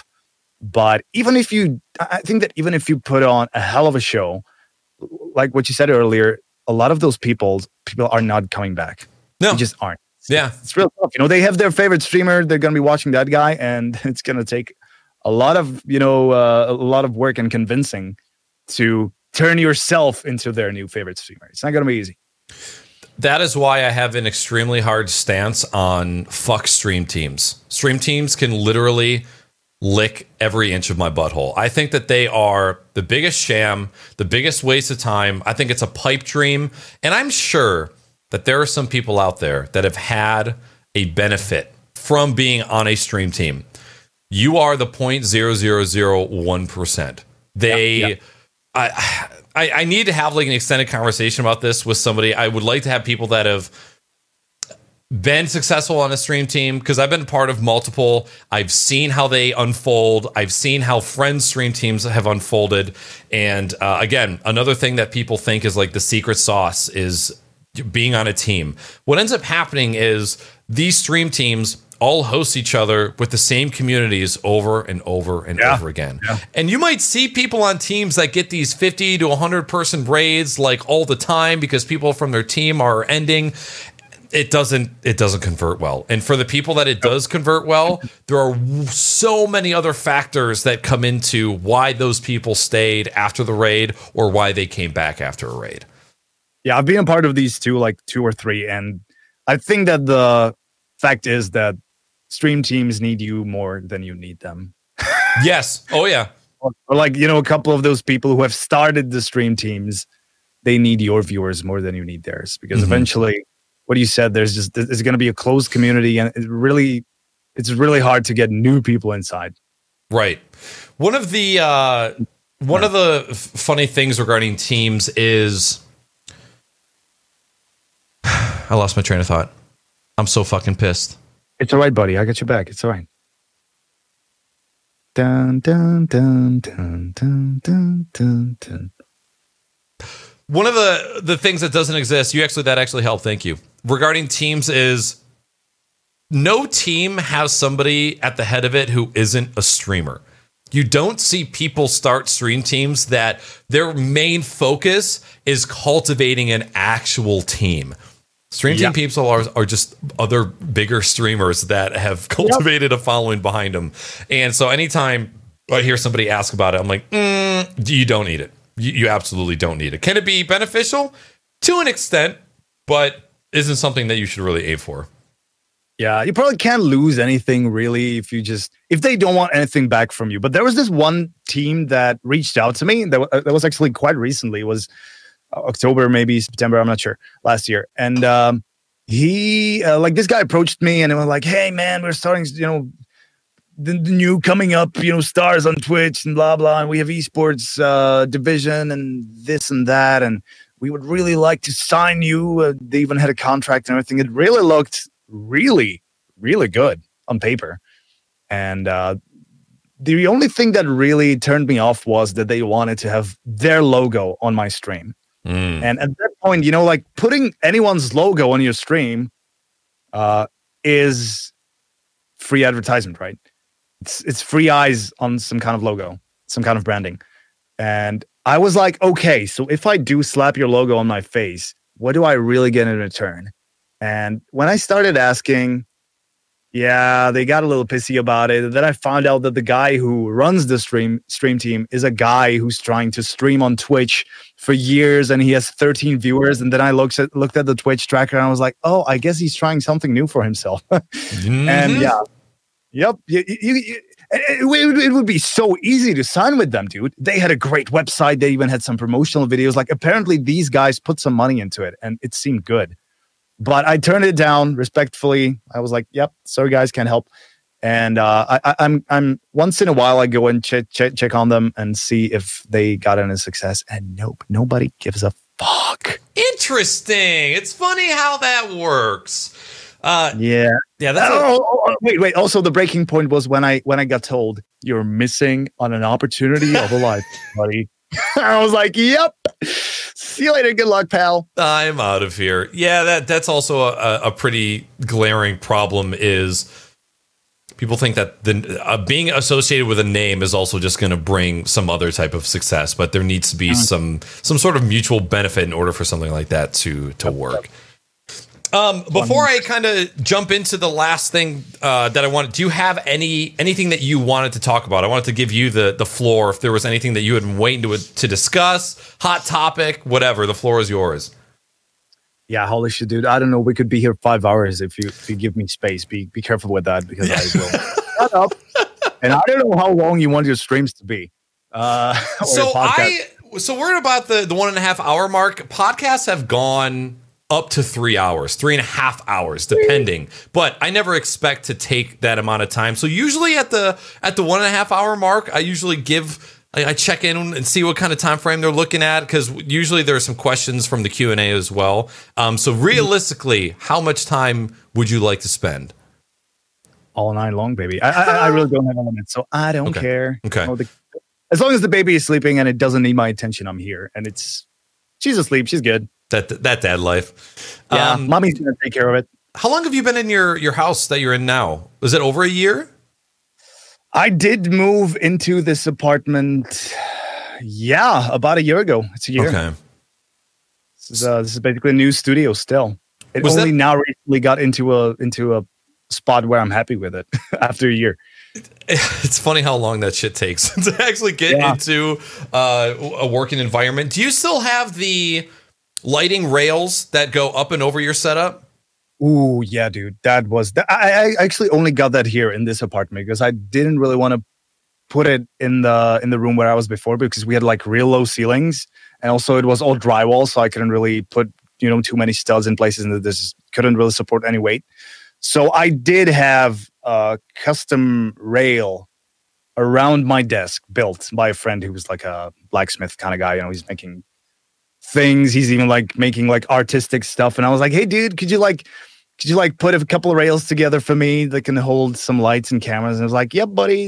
And he asks like, oh, wow, the entire thing was 150 bucks maybe. Real, what real, the real fuck? Yep. I, I wanted to buy this. I wanted to buy this from like like you can buy this. You can buy just some like stage light supports and stuff like that. And it's really expensive. It's good, but it's expensive and heavy as fuck. And I didn't want to go down that path. So I asked the buddy and he did make this for me. And I'm super, super grateful because it's been oh oh my god, it's so good, man. So good. Don't my you love- life before this, tripods everywhere. I had, and I swear to God, at one point I had seven tripods in my room. Oh my I don't, even, I don't, I don't know how. You know, two lights, two cameras, a, a- webcam. Yeah, those things add up, and suddenly it's cables, lights, tripods everywhere, and you cannot move. And and when you are when you do not have a dedicated studio, you still need to live in that room. I want to hang out in here. I wanted a studio where I can go and still be enjoying myself without streaming. Yeah. And I finally did succeed in that, thankfully. Yeah, I've got uh let's see, one, two, three, four, five. Okay, so uh, four boom arms. My Sony A6400 is actually using a Rode PSA one mic mount because the mounting Yeah. system is actually the same. And I'm like, I don't want to buy a mount just for my camera. I had this PSA one sitting. I'm like, I wonder if I can make this work as a as a tripod or a boom arm, and it ended up working. Um, yeah, ugh, that that gets really hectic really really fast because I'm I'm just now looking into.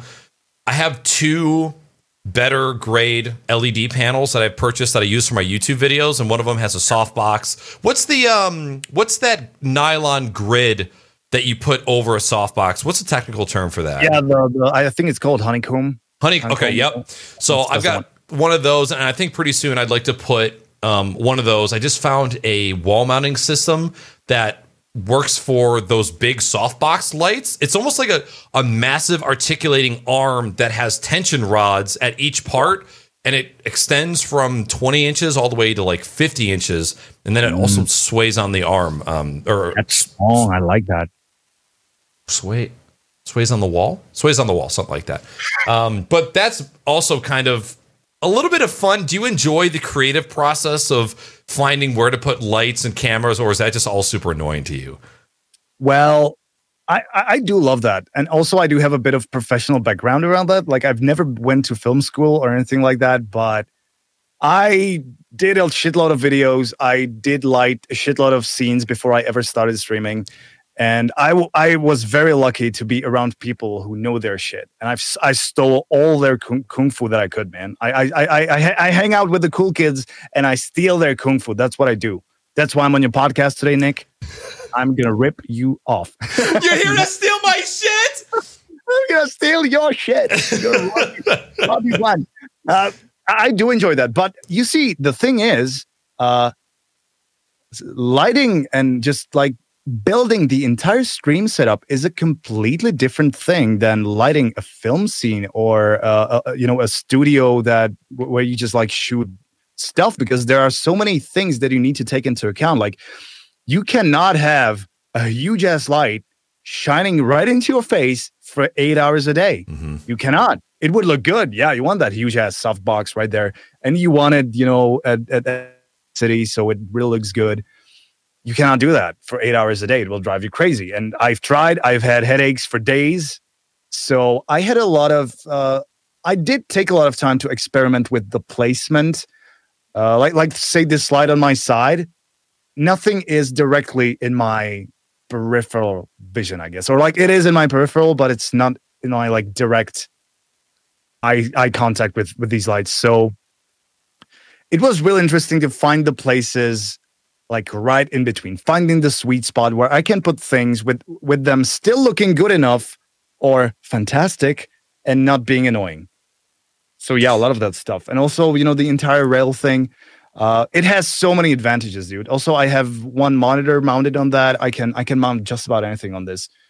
And not having the cameras and lights on my desk also means that when I, you know, punch that motherfucker because I failed for a millionth time in Jump King or getting over it, the cameras don't fall down. They're like they don't move. They're not bounded to this. So yeah, I did I'm- enjoy this. I'm jealous. I'm very jealous. I, lo- I love the way that it looks. I love even more the way that it functions. Um, because I am a I only do this in Call of Duty, but I am a desk slapper. So I have a gaming mat right next to my mouse. Anytime, anytime something Ah. really stupid happens, I can just wind up and smack. And it's super fucking gratifying to just get a good slap in. Um, but I've had my monitor will flicker and I, I see all of my cameras shake, uh, but it, it, it's still good fun. Um, so I'm, I'm definitely. Smack that motherfucker. The, What- only what- thing that wasn't wasn't able to get out of my desk is the uh, sound interface. That is kind of expensive. I don't want to ruin that. And my studio monitors, meaning the speakers. Those Mm. almost fell off one day. Those are pricey. So yeah, I still try not to smack my desk too much. So I started smacking the armrests on my chair instead. And that kind of works. And I, I'd much rather replace those than the than the tech that's on the desk still. that man, I need I need so much more. It doesn't feel the same, man. Yeah. I hear you, man. It's things have not been the same ever since. I need I need something to slap. you know what you could do? Oh no, wait, that would be wrong. Sorry. I- What? I don't know how flexible you are, but you could if you went to the to the side and just went and just did an elbow right to the you'd get that leather against your skin smack. That might be pretty gratifying. Yeah. no, no, no, not it, man. It doesn't have the. I but you have to turn around and shit. It's not the same, man. you gotta you gotta be dedicated to it. Yeah, I got to be really dedicated. I, I I have things to improve. It's all right. Thanks for the idea. Something I'm gonna have to get built into my desk is like something that's separate but is also slappable and won't affect the rest of my electronics. Man, it's all you could almost get like uh you know those little devices at the circus where you hit it with a hammer and then the little thing goes Yeah, up yeah, and yeah. hits the bell. If I could have one of those, just like a rage moment, just yeah, slam, and just watch that thing skyrocket, put it All together. right, It- stealing Knacker's Kung Fu right now. Engage. Mode engage. All right, I, I'm gonna get that built. That's a great idea. great idea, man. One uh one thing that I wanted to touch on a little bit because this is always a super intriguing conversation for me because I don't have this issue. But again, I have not blown up and gotten to experience this type of issue. One of the main gripes that I have or that main that people who blow up have is the fake people, the clout chasers that come out and try to Yeah. jump on your coattails. Um, streamers having issues making friends or making genuine friends, ones that they can actually build good, meaningful relationships with, ones that you can. Um, I hate when people say that streaming isn't a competition. To be honest, I absolutely think it's competitive, but it doesn't have to be competitive like rugby competitive. It can be hockey competitive where we're beating the shit out of each other's faces, but we're going to kiss afterwards and it's totally fine. It's totally okay to have competitive nature between um, you and your friends to, to get inspired, to see what they're doing, to desire. That's all good. Um, so maybe competition isn't the right word, but besides the point. Um, did you find that after you hit that wave of success, people started coming out of the woodwork and, and started to get friendly, or had you already established a pretty solid friend group beforehand and was it not an issue? Dude, Oh no! Oh no! It's so bad. It's honestly really bad. And uh yeah, suddenly everybody wants to be a your friend, you know? So uh but also at the same time, I'm very aware that a lot of these people are genuine. Like, hey, I've been trying to suck your dick to get me on this show for two years, right? long game, play the long game, homie. Yeah, because I like genuinely enjoy your content, I, and you have been very inspiring to me. And I just wanted to be buddies, you know. And, and it's it's really hard to convince people that you're not fake. How do you convince people you're not fake? How do you do that? The only thing that comes to my mind is doing this, what we're doing right now: play games together, have a podcast. I think that doing podcasts or being on each other po- others' podcasts, that's probably the most genuine way to n- network on Twitch, maybe, or I don't know add in anything you like or anything you can think of. But how do you convince people? to me, um, I would put my money on the longevity of it. So, like, again, I, I joke when I said playing the long game, but if we had if you had because uh, you sent me a video about being on the podcast that was after we had like first met and you had sent me a video and i knowing myself and already having a good idea about you knew that it was a genuine reach out um, because you just get the vibe you just get the vibe when, when certain people ask and if we had gone a year without interacting with each other on social media, without popping into each other's streams. Like you you you just know when you come across certain people because yeah. they're still around. I don't I don't base my friendship with somebody off of whether or not they're in my chat or not. I have zero expectations of any other streamers being in my chat ever. But over time, when you reply to each other's stories on Instagram, when you talk about tech related things on Twitter, and when you just have those little interactions, even though they may not be super common or super consistent, over time, you build little pieces of relationship as you go. So when it came to being mm. A year and a half, two years later, we had already built up a rapport with each other and knew that we weren't going after each other's 15 viewers. Well, my 15 viewers now, your many more now. Um, but again, the same reason why I liked uh, shedding light on the conversation at the beginning of the podcast, where I was hesitant to reach back out at first because I'm like, man, this guy just hit massive success on Twitch, and this looks really fucking shady. Sometimes that's just how the timing works. But after I I let my anxiety get the best of me, I realized you would know whether I was coming back genuine or not. Dude, you know what's the worst thing about it? When you were reaching out to me, a lot of other people were also. Yeah, yeah. And for a split second, I was like, "Oh, now he wants to be buddies." Mm-hmm. But then it was a split second. I'm, I'm just you know completely honest about it. Yeah, uh, about it with you. But then I thought, dude, it's Knackers. Like, I fucking love that guy. Of course, of course, I'm coming to his podcast. I've been, I've, I've wanted to do this for for two years. So yeah. But I feel that y- you get a bit paranoid Oh yeah, and that that's not a good thing. I, am trying to not get overwhelmed by that because I, you know, it's it's real hard to distinguish now, and I, and I don't know if if a brand reaching out to me wants to like. You know, everyone says I really like your content, and I would like to either promote you, you know, you to promote my product, or you know, be a part of what I'm doing, do an interview. You never know. Yeah. Oh yeah. Do, would you? Sorry, go ahead. I, just wanted to say that what maybe helps is having some kind of, I don't want to say manager, it's a stupid word, but having somebody you can consult this with. And again, my girlfriend's is shit. My girlfriend has. I do not have more than one. I swear to God. Um, she's always been there with with me throughout the entire journey, and every time I was in doubt, like should I do this and that, I always could talk to her, and she she's also an influencer. She's been really big on Instagram. Well, really big. She she has like thirty thousand viewers, uh, followers, but it's been her full time job for a long time because she really knows her way around it. No shit. And okay. Her insight into all this has taught me many lessons because before I I made those mistakes that I could have made. Mm-hmm. I think. My so yeah, having a partner in crime helps. helps. Yep. Um, my girlfriend, who used to be a streamer, she doesn't stream anymore. She has a crazy sixth sense about certain people where I'll come in contact with somebody, whether it's a recurring thing or a new person, and I'll bring them up in conversation, and Weenie will just say, I don't fucking know about that person. And here's why. I'm like, oh, come on. No, just give him a chance. She's right a lot of the times. And that's just, uh-huh. that, that's my downfall. Do, yeah, same.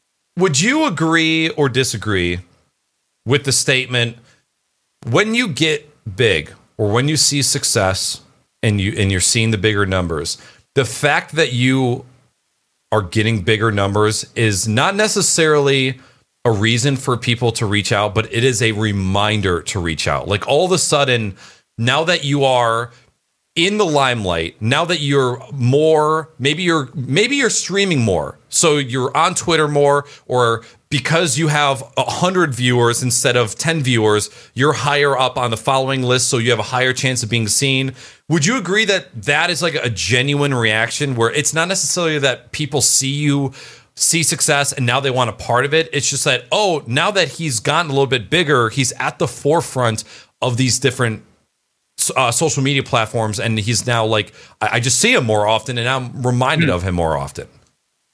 I guess I do agree with you, but depending on the context. Like in your case, it makes all the fucking sense because now we have so much more to talk about than we would have to talk about a year ago.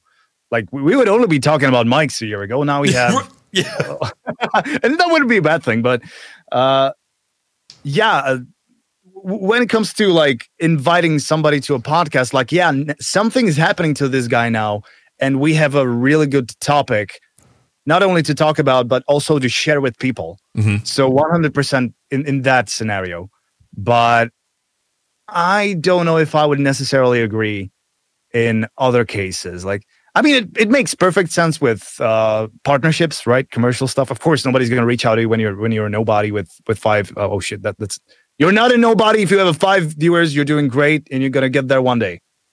Like like I don't want to say I did. I just I still don't even know if I got anywhere, but that came on wrong. Uh, but yeah, the brands are not going to reach out to you if you cannot provide the value they search for. That's what I was trying to say. But yeah, if you just start having like pals everywhere, yeah, you just gotta gotta gotta be careful about. I guess what do you give to them? Like how much energy and time you invest into in, in those people. Like I, I'm not gonna lie to you, I am being a bit of a prima donna now. Like not not not entirely, but if you really want my attention, you see, there's a lot of other people who want that attention. Mm-hmm.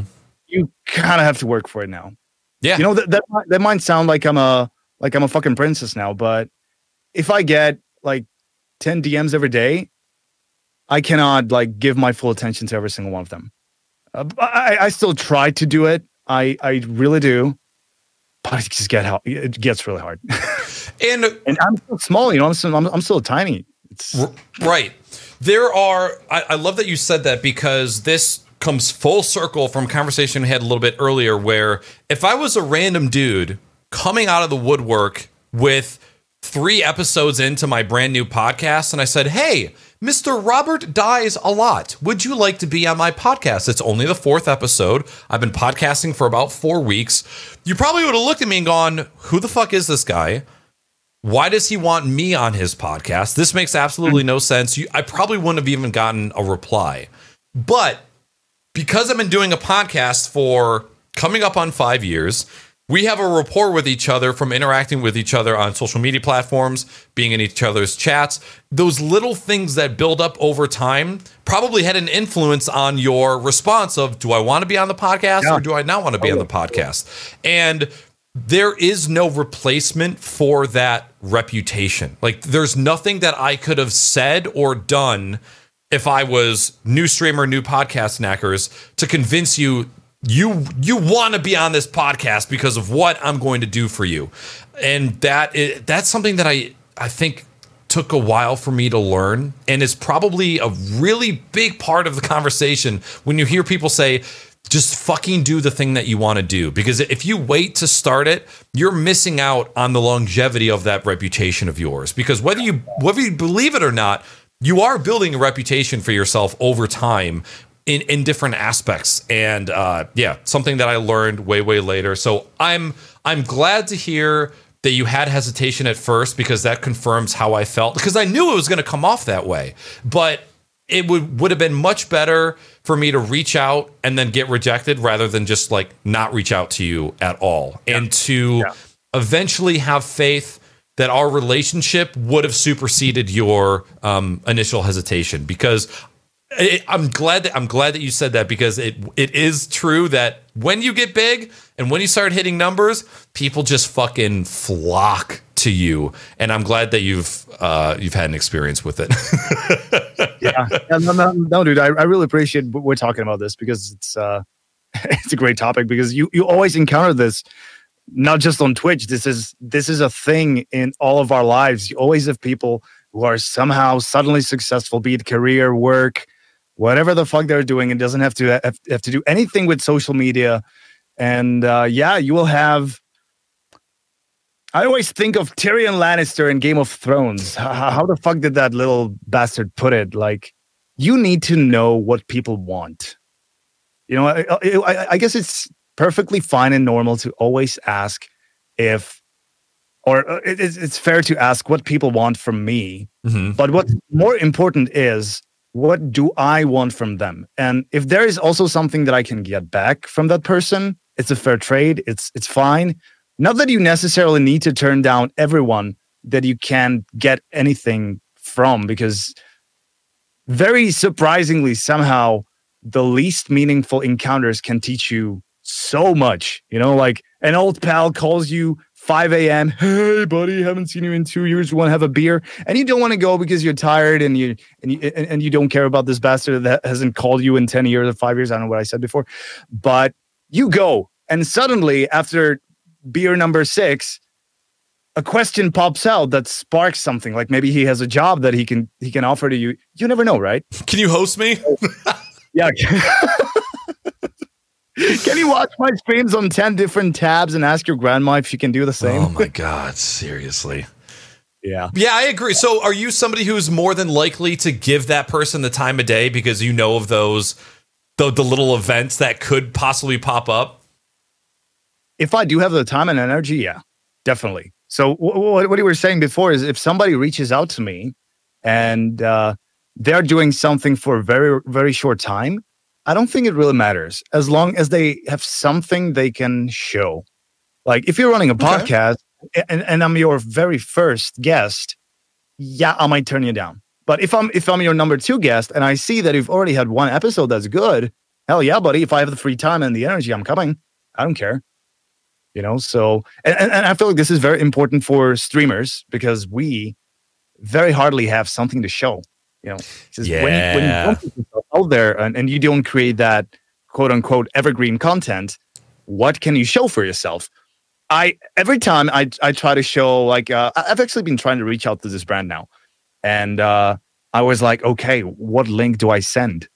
Do I tell them to go to Twitch TV slash Rob Dies a lot and expect them to watch my eight hour long stream? Oh yeah, that's not going to go very well.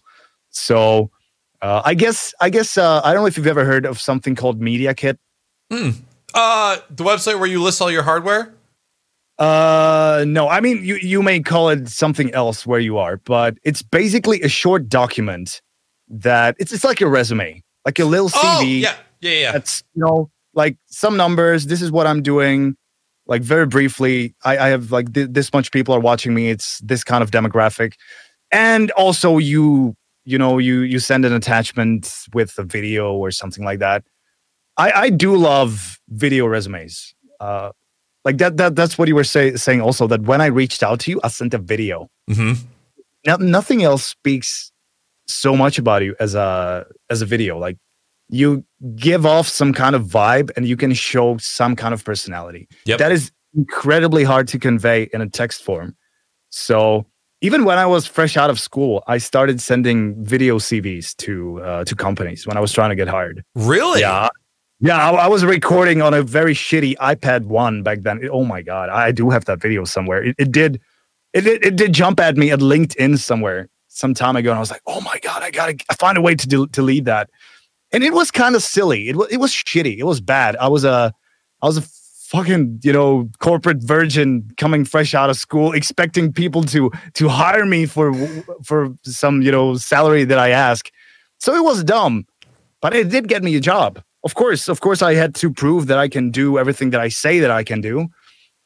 But yeah, I love video resumes.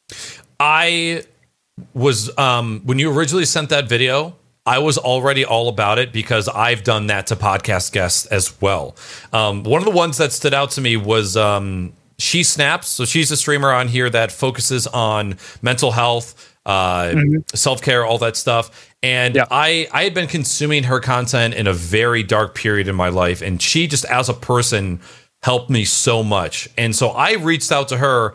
My video was eight minutes long. I fucking seriously sent an eight minute video invitation. And her, having ADHD, saw this eight minute video and said, What the fuck is wrong with you? Who in their right mind is going to watch an eight minute invitation for a podcast when I don't even know you?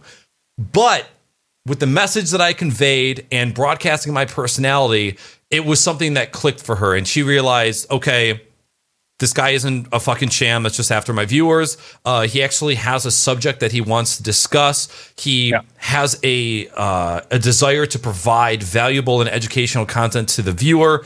And before, when I had people on the podcast, it was I just want to get to know this person. Like I, I and it was just like build a relationship kind of thing. Now with every guest, every guest that I schedule, I have the the desire or the the task to bring some sort of value to the person that is watching. I, I I don't want you to come watch the podcast because you like this streamer. I want you to come watch the podcast because you're going to learn something. You're going to learn something new that pertains to uh, your craft or something that you love. Um, some there's got to be some sort of value that somebody is going to achieve, and I've learned that again, going back to the Ludwig comment about planning your streams ahead of time, putting time into planning those guests, planning the content, and actually preparing yourself to deliver the educational part of the content goes way, way farther than just two to three hours of, of us just chatting. And that's the same reason why on Twitter, when I tweeted this out, this is the guest that we're having. These are the things that we're going to talk about. So people can see the topics that might be discussed and be like oh yeah i'm curious about that. I'm curious about that. Um, you know i might tune in.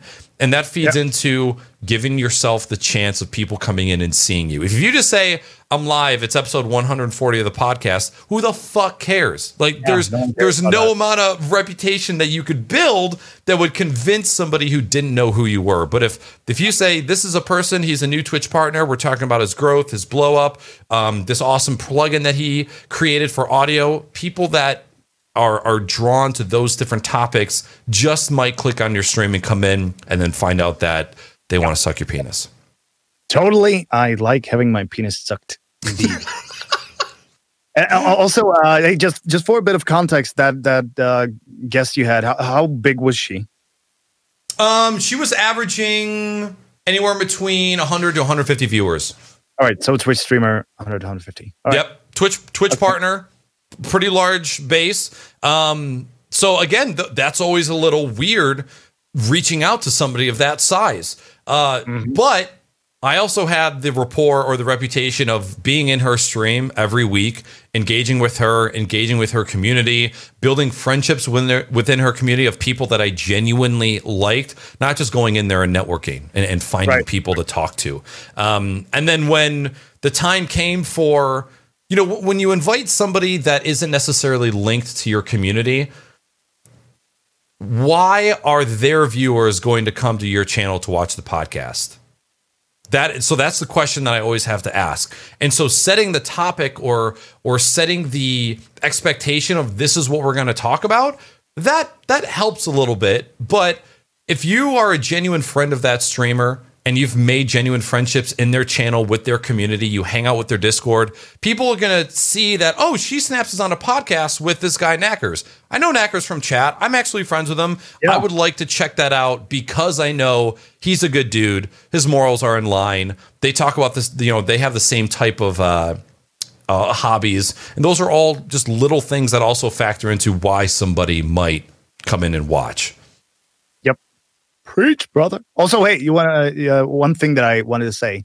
Uh, what was that video you did about, you know, we were speaking of mental health and you had that comeback video. Was that a year ago, maybe? Yep. Yeah. You, you did a shi long ass video on YouTube about how you felt and what you were going going through. That one video, I, I, I, I probably told you that, but that shit helped me so much, man. Really? It's always, it's always so reassuring to see and hear other people going through the same stuff. And that's one, like, that's the only real value that I, I'm sure that I'm, you know, giving out to my audience that I like talking about this shit. It's important, man. It's Very. really important. It's, uh, yeah.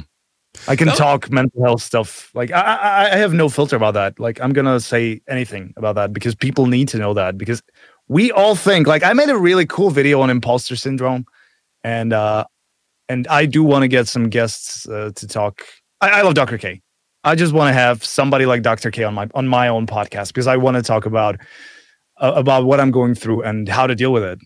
You know, just not for my own sake, but also other people's sake because there's more and more people and that's also one thing like on the on the positive side there's more and more people reaching out to me with serious stuff. Mhm. Like, hey, dude, your streams are really helping me to get through something. That didn't happen that much before because there was just not that that many people. sure. And yeah, that's uh it comes with a with great power comes a great responsibility. It really does. Yeah, that's uh and again, that's something that you've most likely seen, like you said, grow recently with your growth. Um and it's like it's just kind of one of the things that that comes along with it. Um hey, do you want to entertain my chat for 60 seconds while I go relieve myself? Go grab right. that veiny motherfucker and Did you say veiny? veiny motherfucker? yeah, veiny demon. It's a thing we say here. I don't know if it translates very well to English, but it's a great, great thing to say. Chat, let me see your, your penises in chat, please. All right, I'll be right back. I want to see your dicks. All right, chat. I'm I'm I'm reading your stuff right now. I want to say hi to my to my Czech boys over there. I'm really happy and proud that you're behaving because I understand that some of you may not understand literally half of what we're saying here. Hey, Bishop Chrissy, what up? Cheesy Anarchy. Hey, Weenie, what's up? Hee hee. Bustly, it's heavy crossbow. Akim, yeah, there's there's a lot of Czech people over there. Hacks of fact. Hello, hello. I, I like that. That's a that's a very long penis. How are you doing, guys? How are you doing today? What, what time is it over there at your place? Because it's 10 p.m. over here in Czech Republic. It's getting dark, and when it gets dark, you may get shot in the streets. Not because of COVID, but because of drugs. They're bad. I wanted to say something else, but then I figured out that might get Knackers banned, so I'm I'm gonna shut up now. 10 p.m. All right, 9 p.m. Yeah, I should probably teach Knackers. I should teach Nick some some Czech word. Zizek is a great word, but I'm thinking about something dirtier. 2 p.m. over there, 5 p.m. All right. I love this, man. This is the thing that I miss about streaming in English the most. The the widespread of people from all over the place. I mean, uh, by place, I mean the world. That's that's crazy. 2 p.m. for Bishop. All right. Hey, welcome back, Nick. You have a pretty cool, pretty cool stream going on over here. Thank you. Hey, speaking of audio, uh, look what I, I just picked up. One of these guys. I got the Zoom Oh, HN1 yeah. for sixty dollars. It was on sale on uh, on B and H. I didn't realize how We tiny deal. these were. They are tiny. Do you have some kind of like a new gen device? Because I remember they were even smaller, but also like cheaper plastic. Show it, again. be. It is plastic. It's it seems a bit more robust. Nice. Seems a bit more robust than the one that I remember. Because I, I was selling this stuff for like a year.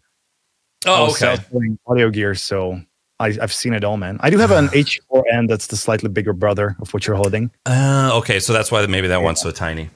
Um, chat, if any My, of you, my, mine's bigger, Nick, is all I wanted to say. that's why I brought you on. I needed to feel small. Um, if there's anybody who wants to ask any questions, now would be the time. We're going to cut off uh, submissions for questions in just a couple minutes here while I get into this final topic. Um, it's kind of a branch off from one of our existing topics.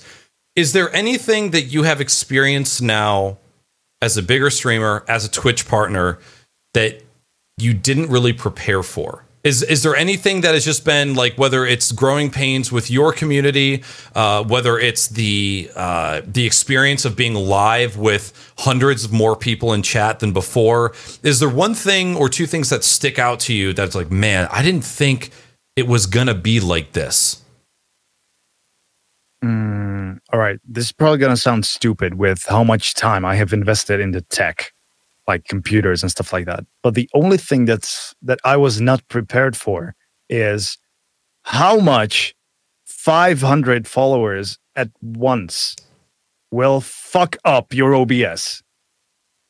So, you know, like the alerts popping off at, at crazy rate, Yeah, getting huge subs, massive raids, KappaGen on StreamElements. You know, um, it, it may sound dumb, but I feel like I was really prepared for everything. And hell yeah, I was looking forward to all of it. And I've been I've been dreaming about this all, all night and I've been thinking about all these scenarios. Yeah, when I have 500 people, I'm going to do this and that. So I have mentally prepared for, I would say almost everything.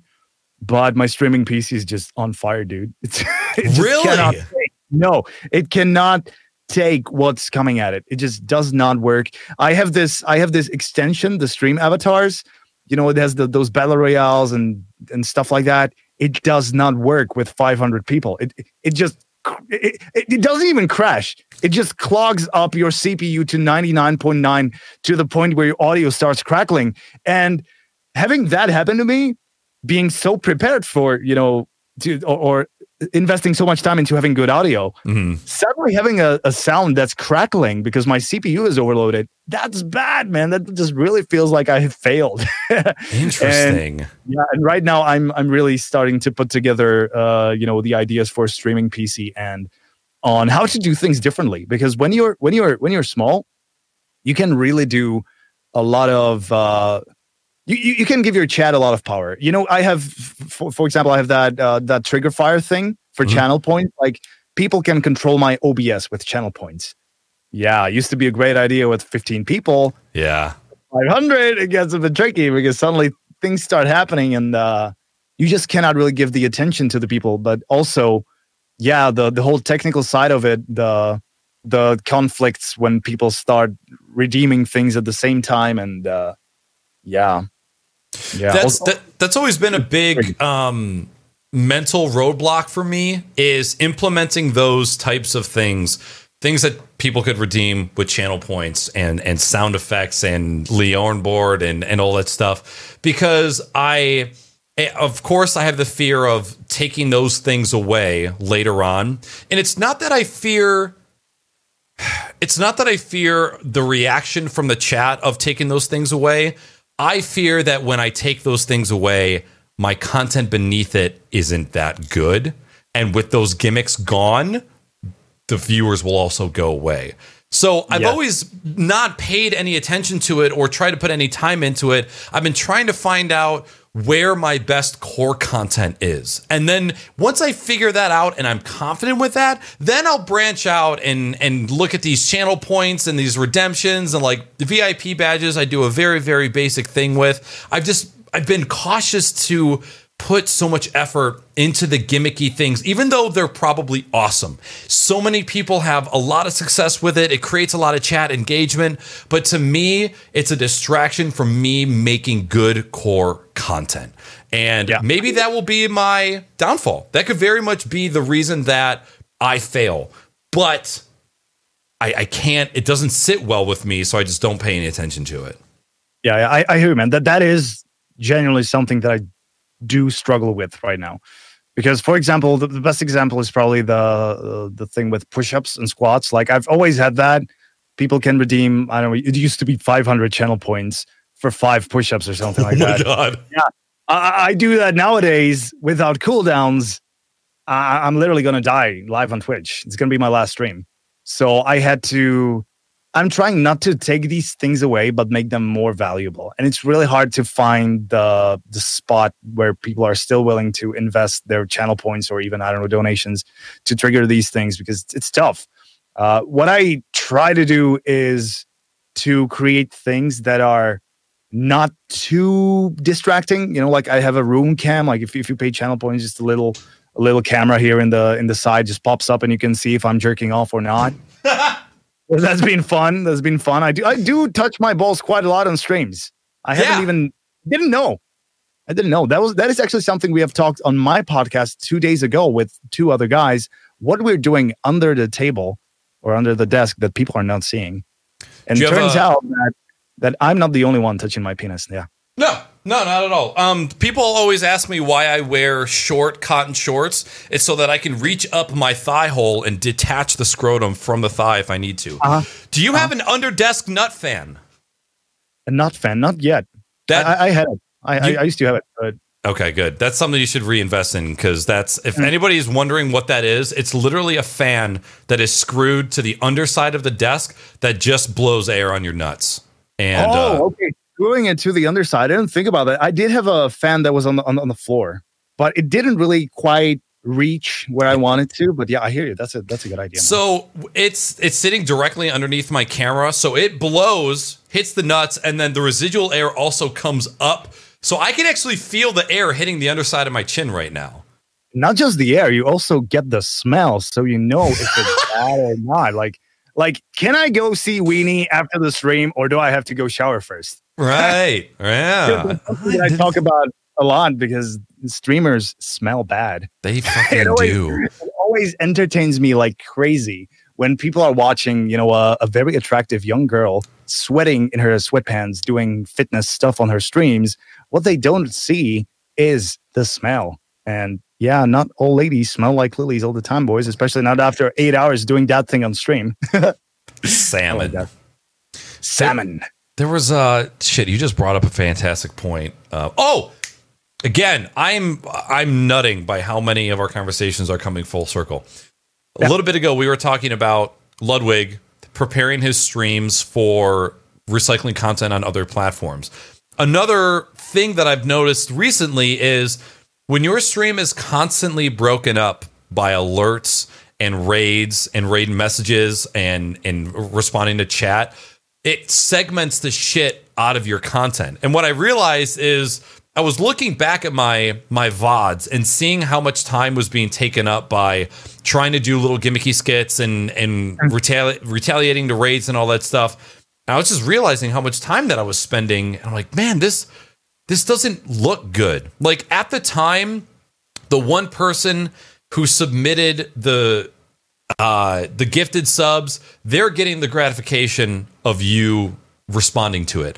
And then the next person that does it, they're getting that gratification as well. But if you do that four, five, six, seven times over, all of the people who aren't involved in the transaction are just Yeah. seeing the same the same thing. And when I was doing it for myself, totally fine. When I was experiencing it in somebody else's chat, I'm like, let's go! Can we fucking do something? Stream, like provide content. And Dude, that's something I, so fought with. I totally had that on your stream one time. Like, I really wanted to talk about something. I'm pretty sure we're talking audio on that stream. And I was like, yeah, I really have something interesting to say here. Nick, please read my message in chat. And you were like, hey, man, thanks for subs, dancing, music, Yep. and all. I do that stuff too. So I understand why you do that. Fucking get over with it. And yeah. Well, I'm, I'm glad I'm not the only one because that's uh Yeah. that's a real thing. There was um, you ever heard of Northernlion, big big tw- Twitch streamer? may have heard, but not sure right now. So he he does a lot of let's plays, and before he had a webcam, he had no webcam, no alerts, no copyrighted sounds whatsoever because he exported full playthroughs over to YouTube, and they actually did really well. He prepared his live content for other platforms before it even before it even happened, and for a lot of people, that was a reason to watch. Is just clean person gameplay experience, and, and that is that is fucking it. That's a really hard narrative to push with new streamers because they when you stream to nobody for so long and you get chat and you get notifications and you get subs it's like it's so fucking exciting to pay attention to them and to blow them up and to have fun with it. And then you get to a point where like man i'm i'm talking to chat so much i'm reacting so much that my stream is just a, a bunch of reacting kind of thing. Um, and to see to look back at my own content and to see that that definitely stung a little bit. But that's why you look back at your content Yeah, yeah, that's that's definitely a very valid point. But the way I like to think about it is you're always reacting to something, right? Mhm. If you're playing a game, you're reacting to the game. If you just sit there like you, we are um, even now we're reacting to one another, but if you just sit there and you speak your mind, like I really like those videos you did, like what was it, 5 a.m. in the morning, like you always turned on the camera and you you just talked about something. I tried that. Didn't work out. but like I feel like that's the only example of when you're not reacting to anything. You're just letting your you know thoughts just flow and you just grab whatever's interesting and you talk about it. But yeah, even if you're playing games, you're reacting to stuff. So Yeah. I miss those videos. I thoroughly, thoroughly enjoyed recording those. Um, again, another one of those pieces of content that doesn't really do that well. The people that liked it, I loved that they liked it. But as far as like a common piece of content that I could do consistently and that was good, um, it's probably one of those things that would do better if I was a full time streamer and had a massive audience. But just as a as a smaller dude, it's not the type of content that's going to encourage growth really because you're just another dude talking at that point. yeah, dude, I- I, I don't know if, if Czech Republic is behind or ahead with this, but Czech Twitch is all about reactions nowadays. Really? Yeah, I fucking hate it. I, I, don't, I, don't, know. I don't know how it began, but people just. It, it seems like the audience just loves seeing you react to cringe shit. They they want to see you hate on something live on, on, on the internet. It's and it's a it's a it's a tricky thing because sometimes you say bad things about something you say on the internet, and when you say them out loud on Twitch, you may come out as a really big asshole. Mm-hmm. so you have to be really careful with that. Yeah, it happens. Well, hey, do you want to uh, jump into this Q and A, answer these questions, and then wrap this up? Are you tired, Nick? Let's no. do this. No. Are you tired? Not at all, man. Not no. at all. I uh I, I don't want to take up too much of your time. Like I, the fact that we've already you. gone two and a half hours uh, or two hours and fifteen minutes is fucking amazing. But I, I, I try not to get greedy.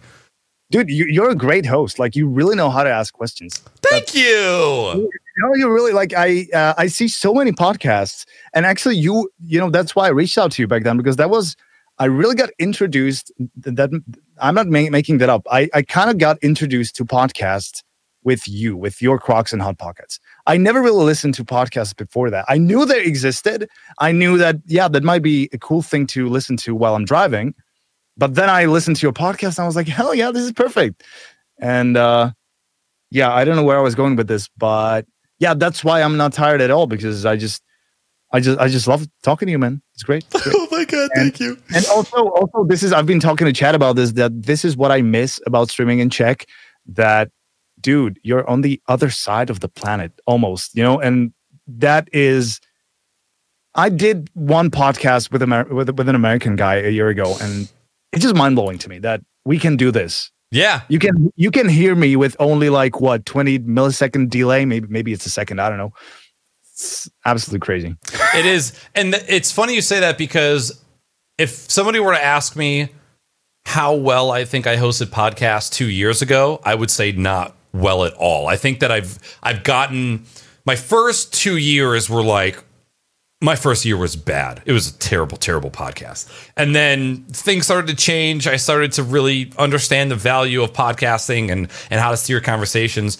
And then I spent a lot of time listening to people talk about how to have a conversation like how mm. what questions to ask when to ask reading body language um, and and trying to learn to navigate and it, it it almost sounds like you're conjuring up something it's it almost seems like it's unnatural but it's how we should be talking to each other instead of one person talking and then the other person waiting for their opportunity to talk.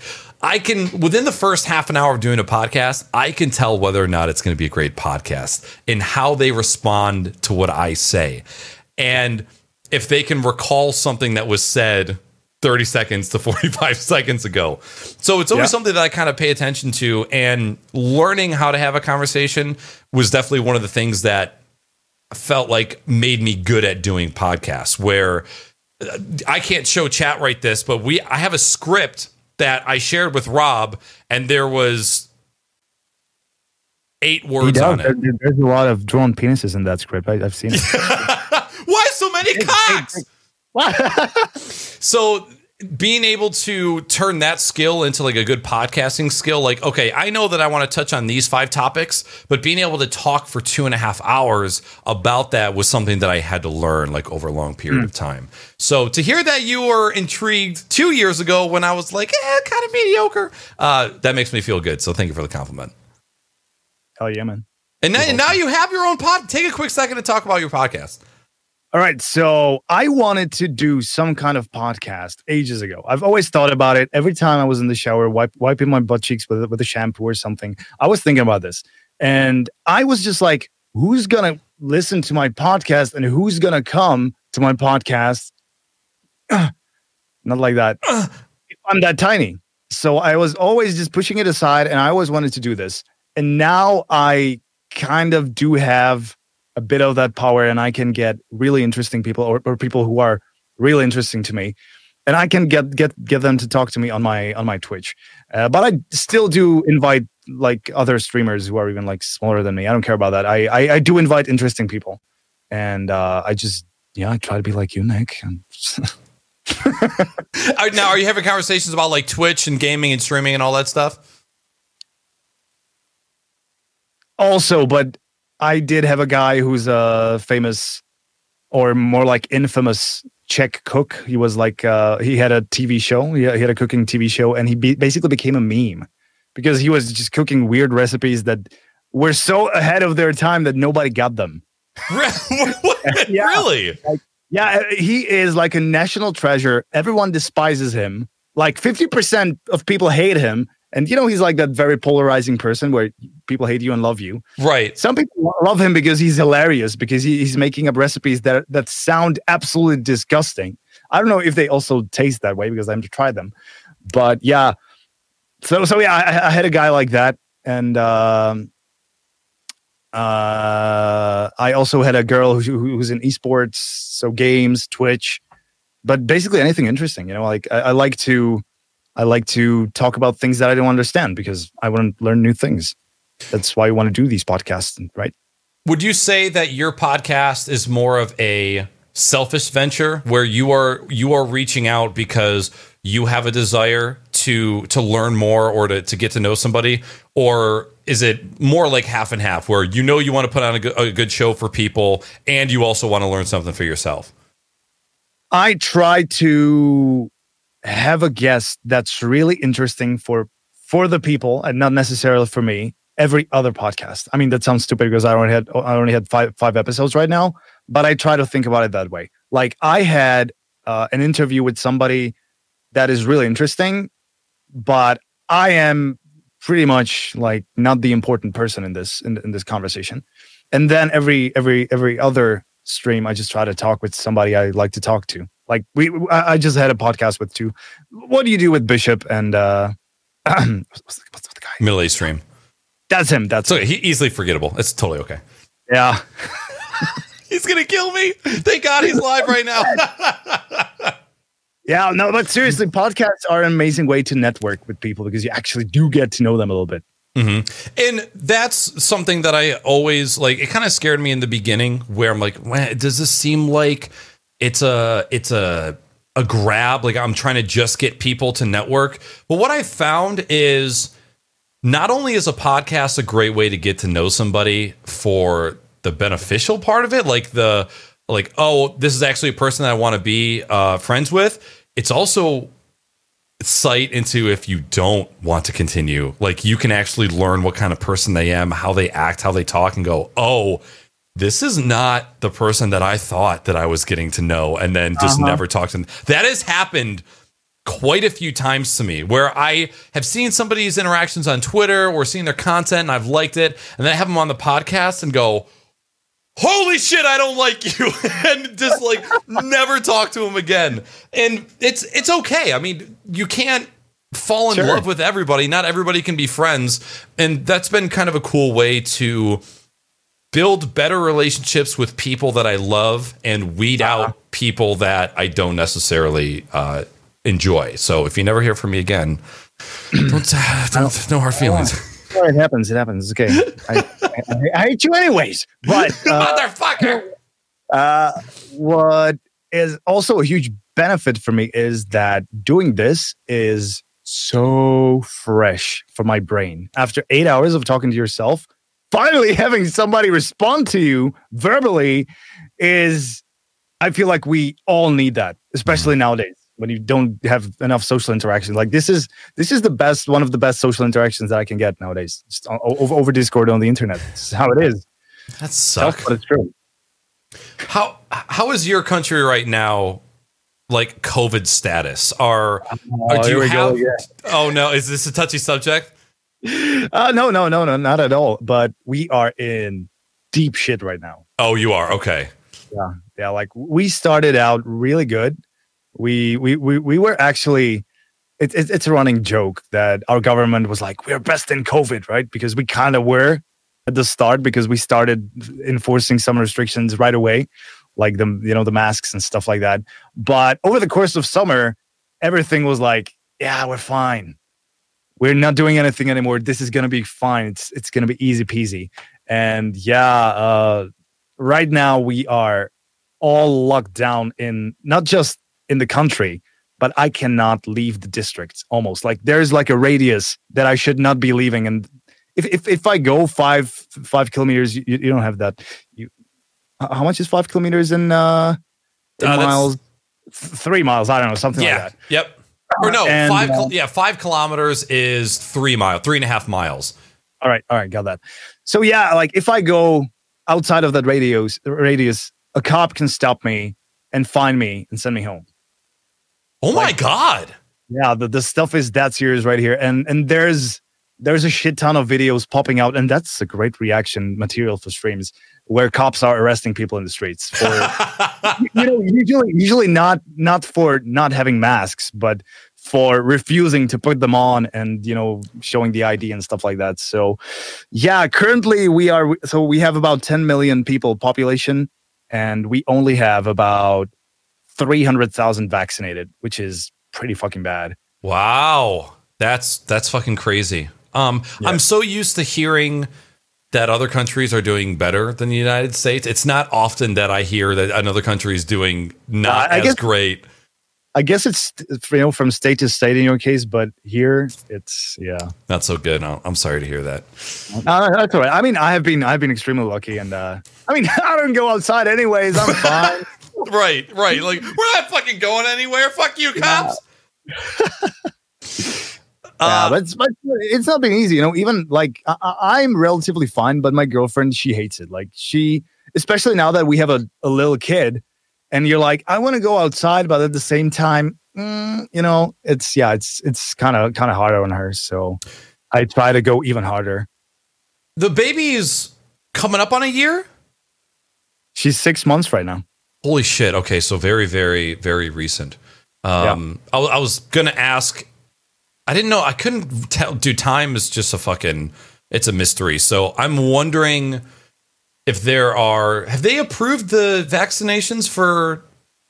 I almost, for some reason, I almost said wildlife for children, for babies. like, can you come out of the womb and then just immediately get a, a COVID vaccine? I actually don't know about that. I am pretty sure you can't. I, from what I understand, the the first one to receive the vaccine are, you know, the elderly, the people who are at high risk of of dying, and uh, also people in the uh, in the healthcare, teachers and stuff like that, who get in, in contact with a lot of people. But I feel like kids are kind of underestimated, and uh, I have heard, you know, that that's the most confusing thing about this entire shit is that you hear cases where kids just had a little, you know, I don't know, they were just blowing their nose a bit more, and some of them were in hospital for for a month, and yeah, so I'm not taking ch- chances just just to be on the safe side, but sure, it, it, it sucks, man, it sucks. it It does. sucks to be scared to to go see your pals, you know. Sucks. We're we're getting there. Hopefully, fucking please God, we're getting there. Um, all right, Yeah. let's. Uh, we're gonna hop into the Q and A. We got three questions, and Yo. then we can uh, we can wrap this up. So, first question is from Game with Gray. What is a reasonable price to pay set aside to pay someone to do such editing things? That is a tough one to answer because the money is entirely different over here. Like I feel like if if I tell you that I pay 10 bucks for every video edit to my guys, that's probably a laughable amount of money Yeah. in the US. Oh yeah, Yeah. So, but he, he if he is in the Czech Republic, I am I'm going to say 10 bucks for a video is what I'm paying. I'm I'm like perfectly open about this. I Yeah. want to pay more because I know that it's not enough. But Yeah. that is what I can pay currently. And and the guys because the guys are also part of the community, they are very grateful for even getting anything. And uh, it, it just, you know, it's yeah, it, it- it's tough because every time I try to set a price on somebody's work, I always ask myself, how much would I like to have for that work? And I hate editing videos, so I, I always ask crazy money for that. But if I were to pay everyone a thousand dollars for a video, yeah, I'd probably go bankrupt real fast. So I um, I love being open about this stuff too, and the the editor skill level is going to come into play here. I think the average going rate for an experienced video editor is on the low end, forty to sixty dollars an hour for like a experienced, skilled video editor, um, ranging all the way up to one hundred and fifty to two hundred dollars an hour. Now, not everybody who is going to be, you know, not only does Twitch content not need a lot of editing, especially if you're just doing like Twitch clip compilations or trimming podcasts. Um, but there are not a lot of people who are willing to do that money are, are charging that much. So, like Rob said, you can get people in the community that are willing to help you for free. Any amount of money that you can give on top of that is just going to be so fucking appreciated. And if you can find somebody that's like, hey, I want to help you do editing, and then you're like, great, I don't have much, and, and you guys can agree that you're not a millionaire and you can't afford 20 30 40 dollars an hour you can make it work it's it's hard to find that person. Um, i've been through a lot of people that have offered to help edit and it it can be a weeding process for sure. Um, but i how can i put this? Mm,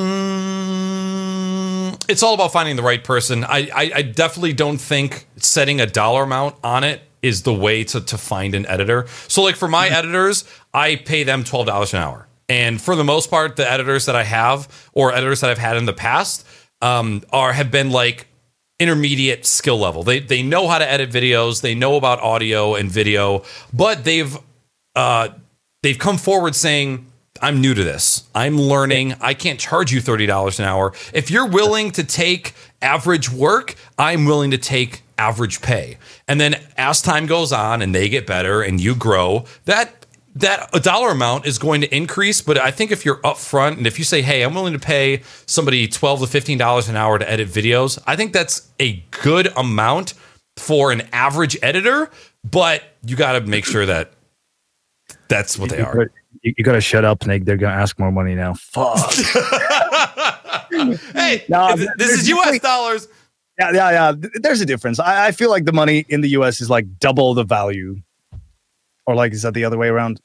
Uh, never mind. Uh, the, the the most important thing you said is probably that there is a difference if the person reaches out to you that hey, I want to edit your videos, or you just you know put up a Twitter that you're looking for an editor for an mm-hmm. editor. If you're if you are actively searching for somebody to edit your videos, you should probably prepared to pay the fair wage. But if they want to do this editing thing for you, they will probably be able to set it down, settle down for less. But yeah, I, I do feel bad about it. I want to pay more.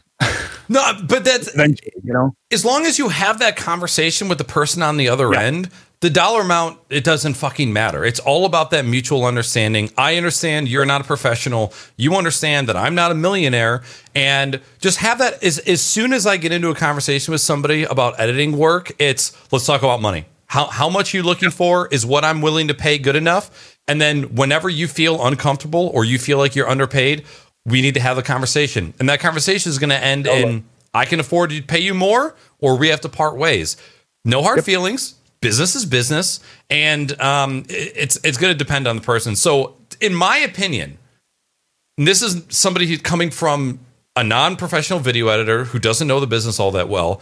I think a minimum of ten dollars an hour is like is like good. You could go all the way down to five, six, seven, or you could go a little bit above. But that area, I think, for an average skilled person, is plenty. Um, and everybody's going to be different, and you just kind of have to kind of play it by ear. Um, and it also depends on the work, like uh, Twitch clip compilations. I'm creating the content, I'm clipping the content, and I'm sending you the clips, and you're just stitching them together. Is that $40, $40 an hour worth of work? No. If they are doing edits, zooms, sound effects, audio, if they're good at mastering, if they're color grading, all different things that come into play as well. Um, but case by case basis.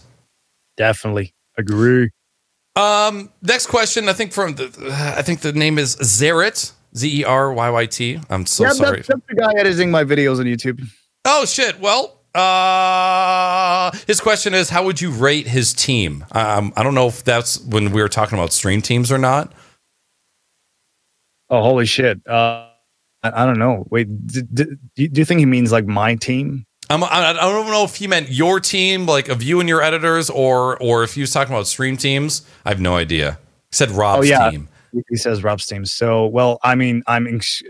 I have to say that you know when I when I started out when in, in that first month when suddenly I had ten times the amount of viewers that I used to have. Uh, there were a few people who reached out to me early and they were like, "Hey, I want to help you out."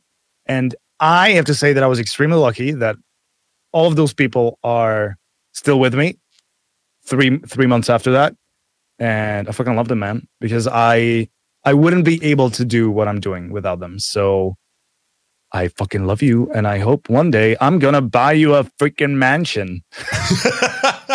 Is this a uh, Czech stream team? Yeah. Okay. Yeah. So this brings up a fantastic point, and um, the gentleman that you forgot about earlier, middle aged stream, he joined a stream team, and his content was so niche, and he joined a stream team that further enabled that niche and put him in contact with people that already enjoyed his type of content. And it worked out for him.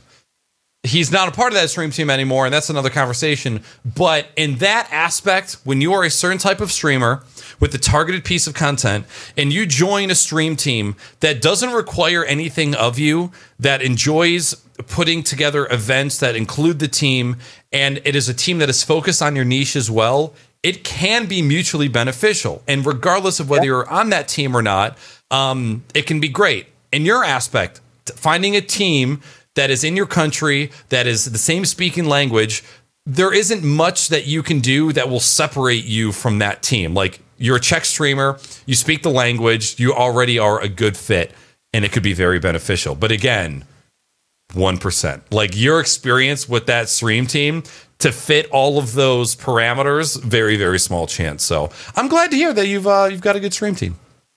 I do, man. I do. I do. And uh, yeah, just just out of curiosity, did you ever have more than one editor at the same time? Yes, I actually have. Uh, I technically have three. So right now I have one that just does pod, podcast related stuff. Um, I just brought on another guy to help me with TikTok content and for like little meme shits for Twitter and stuff. And then I have a third dude who helps me out with making like After Effects graphics and stuff like that. He refuses to accept money because that's just the guy that he is. I've tried. Um, I also have another dude who's made emotes for me. His name is Zonger. He's made emotes. He's made GIF emotes. As soon as I say, "Give me your PayPal address," he ghosts me. He'll just he'll be in chat talking for three hours. I'm like, "Hey Zonger, can I pay you some money?" He'll just disappear. He just he just leaves. It's fucking impossible. Holy shit, I need that guy in my life. Yeah. Hey, fact, I still haven't made the, the emotes. Ever, ever since I got partnered, I, I still only have like six emotes. I have like 16 slots now, empty. hey, Fucking hate myself. I I'm the same way to where like I ignore I still don't have anything for channel points. I have the basic default channel point things. Yeah. Um but it it comes there's some times where I have to tell the editors please don't work. I don't have money to pay you. Like I have to tell them to not edit because being totally open, my monthly revenue from Twitch is usually anywhere from 100 to $300. My reoccurring costs is 170. So I'm actually spending more personal money just to pay for different services to maintain streaming. And I'm always upfront with my editors. I'm all I'm like, hey, by the way, this is how much I make a month. And so I, there's only so much money that I have to work with, and that also I think if you're open about it, um, again, not everybody likes just discussing how much money they make, but I think if you're open about it, it makes it easier to find people that will that will work with you. Totally, totally. Yeah, Last- I, I, I do have like four guys currently. I, I, I feel like it's much more sustainable to have more people do less videos than because, dude, I don't think there's a lot of people who can deal with editing videos four hours a day and you know plus going through the content and everything. So yeah I, I feel like the more people you have the better. But it's nice to have somebody who's in charge somehow or, Yeah. or who, who can like micromanage you know so you don't have to talk to everyone separately all the time because that that's crazy And some people have different strengths. And some people might have strengths that are more in line with your brand or your like your your Uh-huh.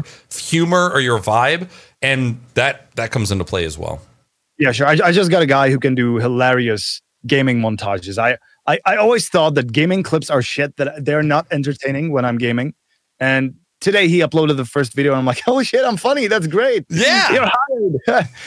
yeah, totally. Fucking Zonger. There he is with one of the GIF emotes he created. He took Bozo, made a peepo frog, and made him fucking dance. God damn it. Let me pay you, Zonger. That's a hot emote. I love it. Uh, next question from Adam Talon. Other than stream teams, are there groups out there to join that are a good resource? More for advice and resources rather than helping, watching, etc. at your stream. Yeah, okay. There's definitely the stuff like terminals.io, you know, all these websites where you can join. You just put your numbers in there. And it's basically an influencer market where companies can come and they're like, hey, okay, you have 10 average viewers.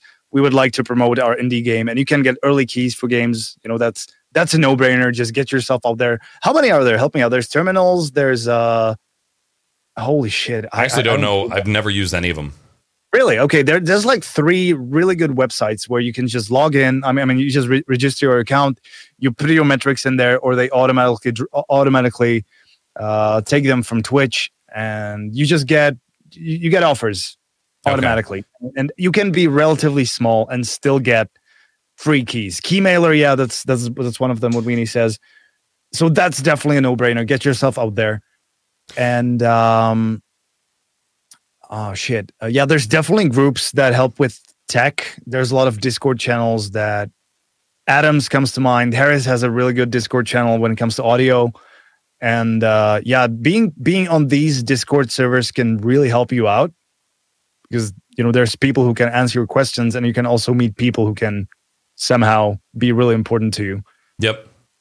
Yeah those those two come to mind I would say um, it depends on what you're looking for in a resource. So there are plenty of people that will advertise their Discord as being like a streamer hub or like a place to network and a place to grow. You can share your stream here, you can brainstorm.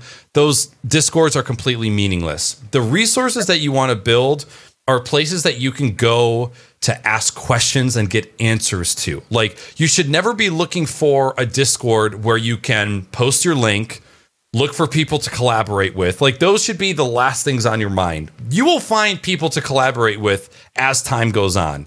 As you keep streaming, as you keep creating content, you will find the people you vibe with. You will create content with them and, and go that way what Rob just said is very important. Finding streams like Alpha or Discords like Alpha Gaming, EposVox, Epos Fox for a technical resource, Alpha Gaming, you know, you can do both technical and ask questions about like logistical things about streaming, like should I have a starting soon screen? What should I have as a be right back screen? Um, there are a lot of channels like that. Um, gaming careers, EposVox, Alpha Gaming, um, podcast maybe podcasting too as well like yeah finding um, a podcast that focuses on having conversations that encourage uh, advice and encourage like educational content those are definitely a plus so if you're looking for that kind of resource that's what my answer would be um, and i would tell you to stay away from any place that promotes growing as a group or being a, a team of people that's going to grow. It's yeah, just it's not that doesn't get you anywhere. I don't think I ever got like one viewer from those groups. I was in one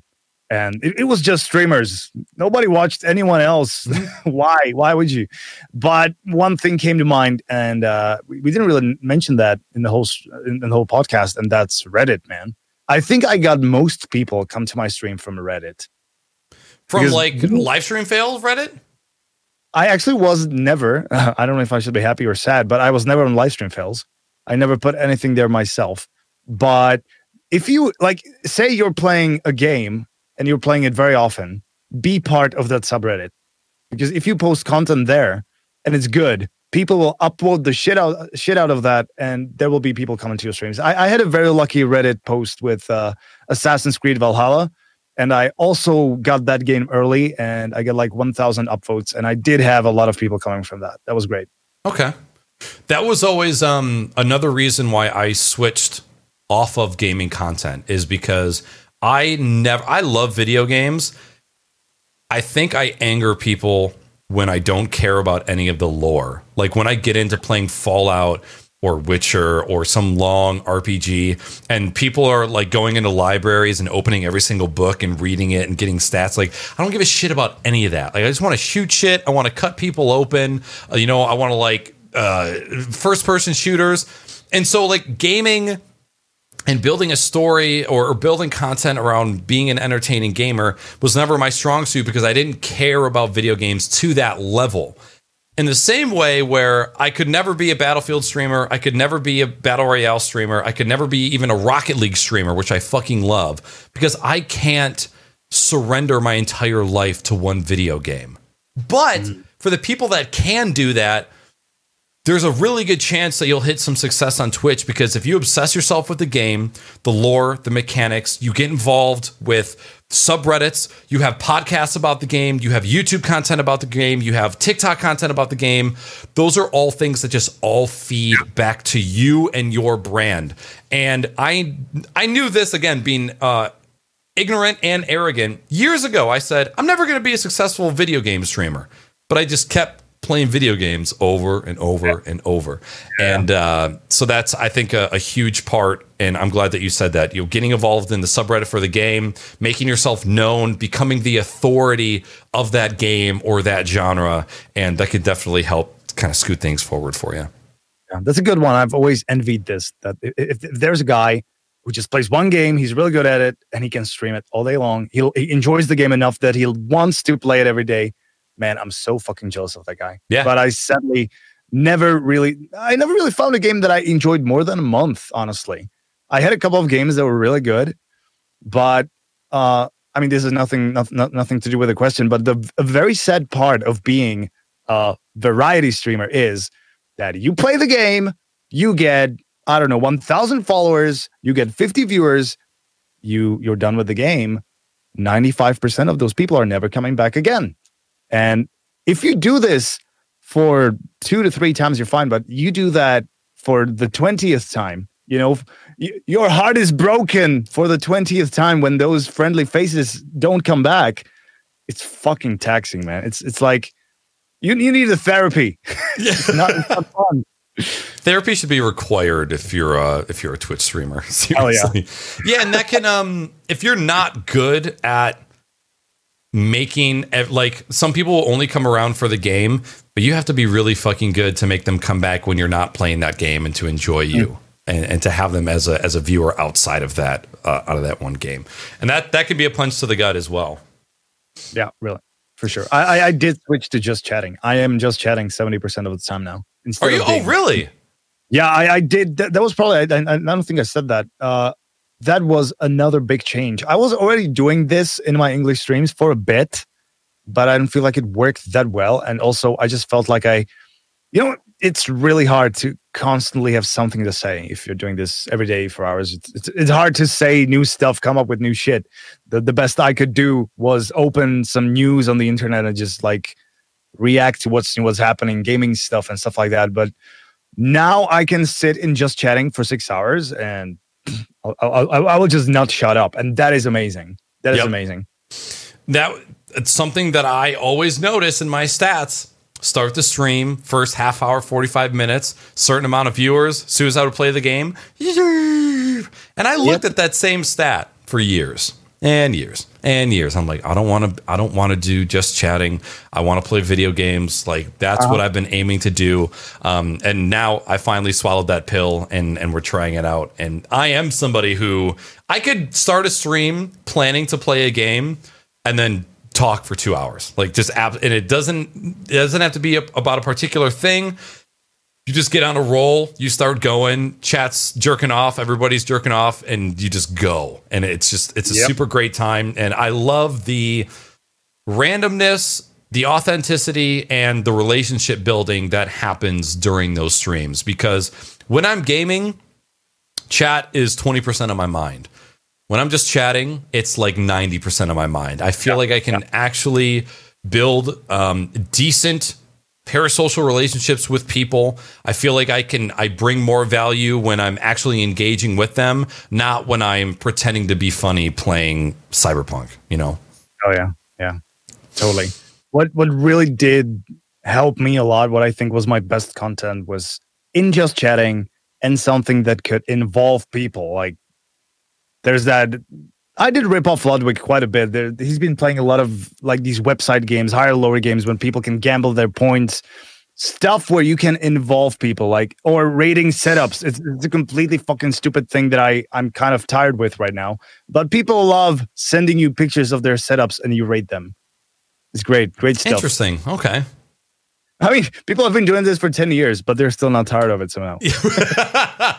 Maybe we should start a rate, rate, rate, my toilet or rate my fridge or something like that. Well, my dude, we are just about to crest the three hour mark, and that is the end of the Q and A. So, unfortunately, that is also the end of the podcast. So, if you want to take a quick hot minute, reintroduce yourself to anybody that might not know you, feel free to talk about anything that is upcoming, any podcast episodes, any planned streams, whatever you got. Feel free to sell out. Now's the chance. Thank you so much for the valuable internet space, Nick. I really appreciate you having me here. Thank you, everyone who's been listening and, and who's listening right now, offline maybe. Uh, my name's Rob. I do stream in Czech, so unless you speak Czech, you don't really need to stop by my streams. But if you need help with microphones, if you need help with audio, and you would like to maybe uh, get a plugin that can make your sound, make your mic sound a bit better, you can stop by my website neverdieaudio.com where you can get my plugin for 15 days. It's completely free for 15 days. After 15 days, it starts making noise. Please be aware, be aware of that. And if you need help with audio, you can drop into the Discord of Speechy, you know, it's the plugin. And you can ask questions about about audio. And I, I, I actually love helping people out with audio. So that is probably the best I can do right now. Any any planned um, podcasts coming up? Anything you want to shout out? Uh, not really. I, I, I don't even have my guest yet. I, Okay. I suck at that.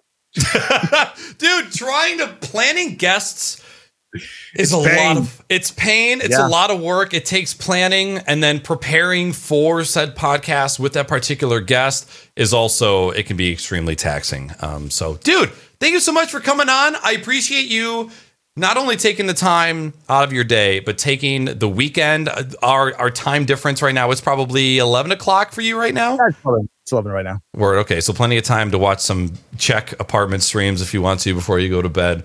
Um, and again, I know um, being a boyfriend and a dad is taxing in itself, and so you taking that time out of your day to spend it here with me, providing some good conversation for the community, I appreciate it.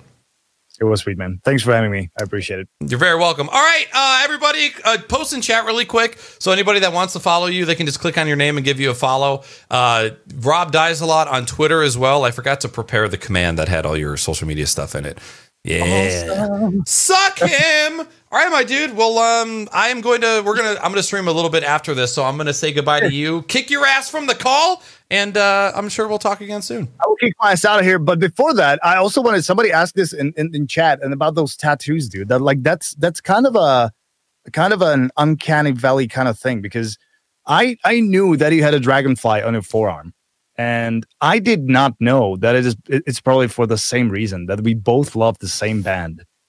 And that's what made me like you a lot more. You know what's crazy too is that my our tattoos are opposite, so mine could fit inside yours. Yeah, that's holy fucking shit. Nick, you complete me. Let's get inside each other. Yeah, get inside. That was sa- actually something I didn't realize until this podcast. I'm like, oh my god, I could be inside him. Uh, yeah, I didn't think about that. That's crazy. This this is why we podcast. All right, dude. Thanks so much for coming. I'll catch you later. Yep. Enjoy the stream, kiddos. Bye bye. Come on. Thank you very much for checking out this episode of the Crocs and Hot Pockets podcast. If you would like to catch the show live, it airs on Twitch on my channel at twitch.tv slash naaackers at 9 p.m. every single Sunday. If you would like to check out the most recent episode of the podcast, you can probably click this little box here. And if you feel like checking out some of our highlights, you can maybe click this little box down here. And maybe I'll even put a little thing for you to click right here.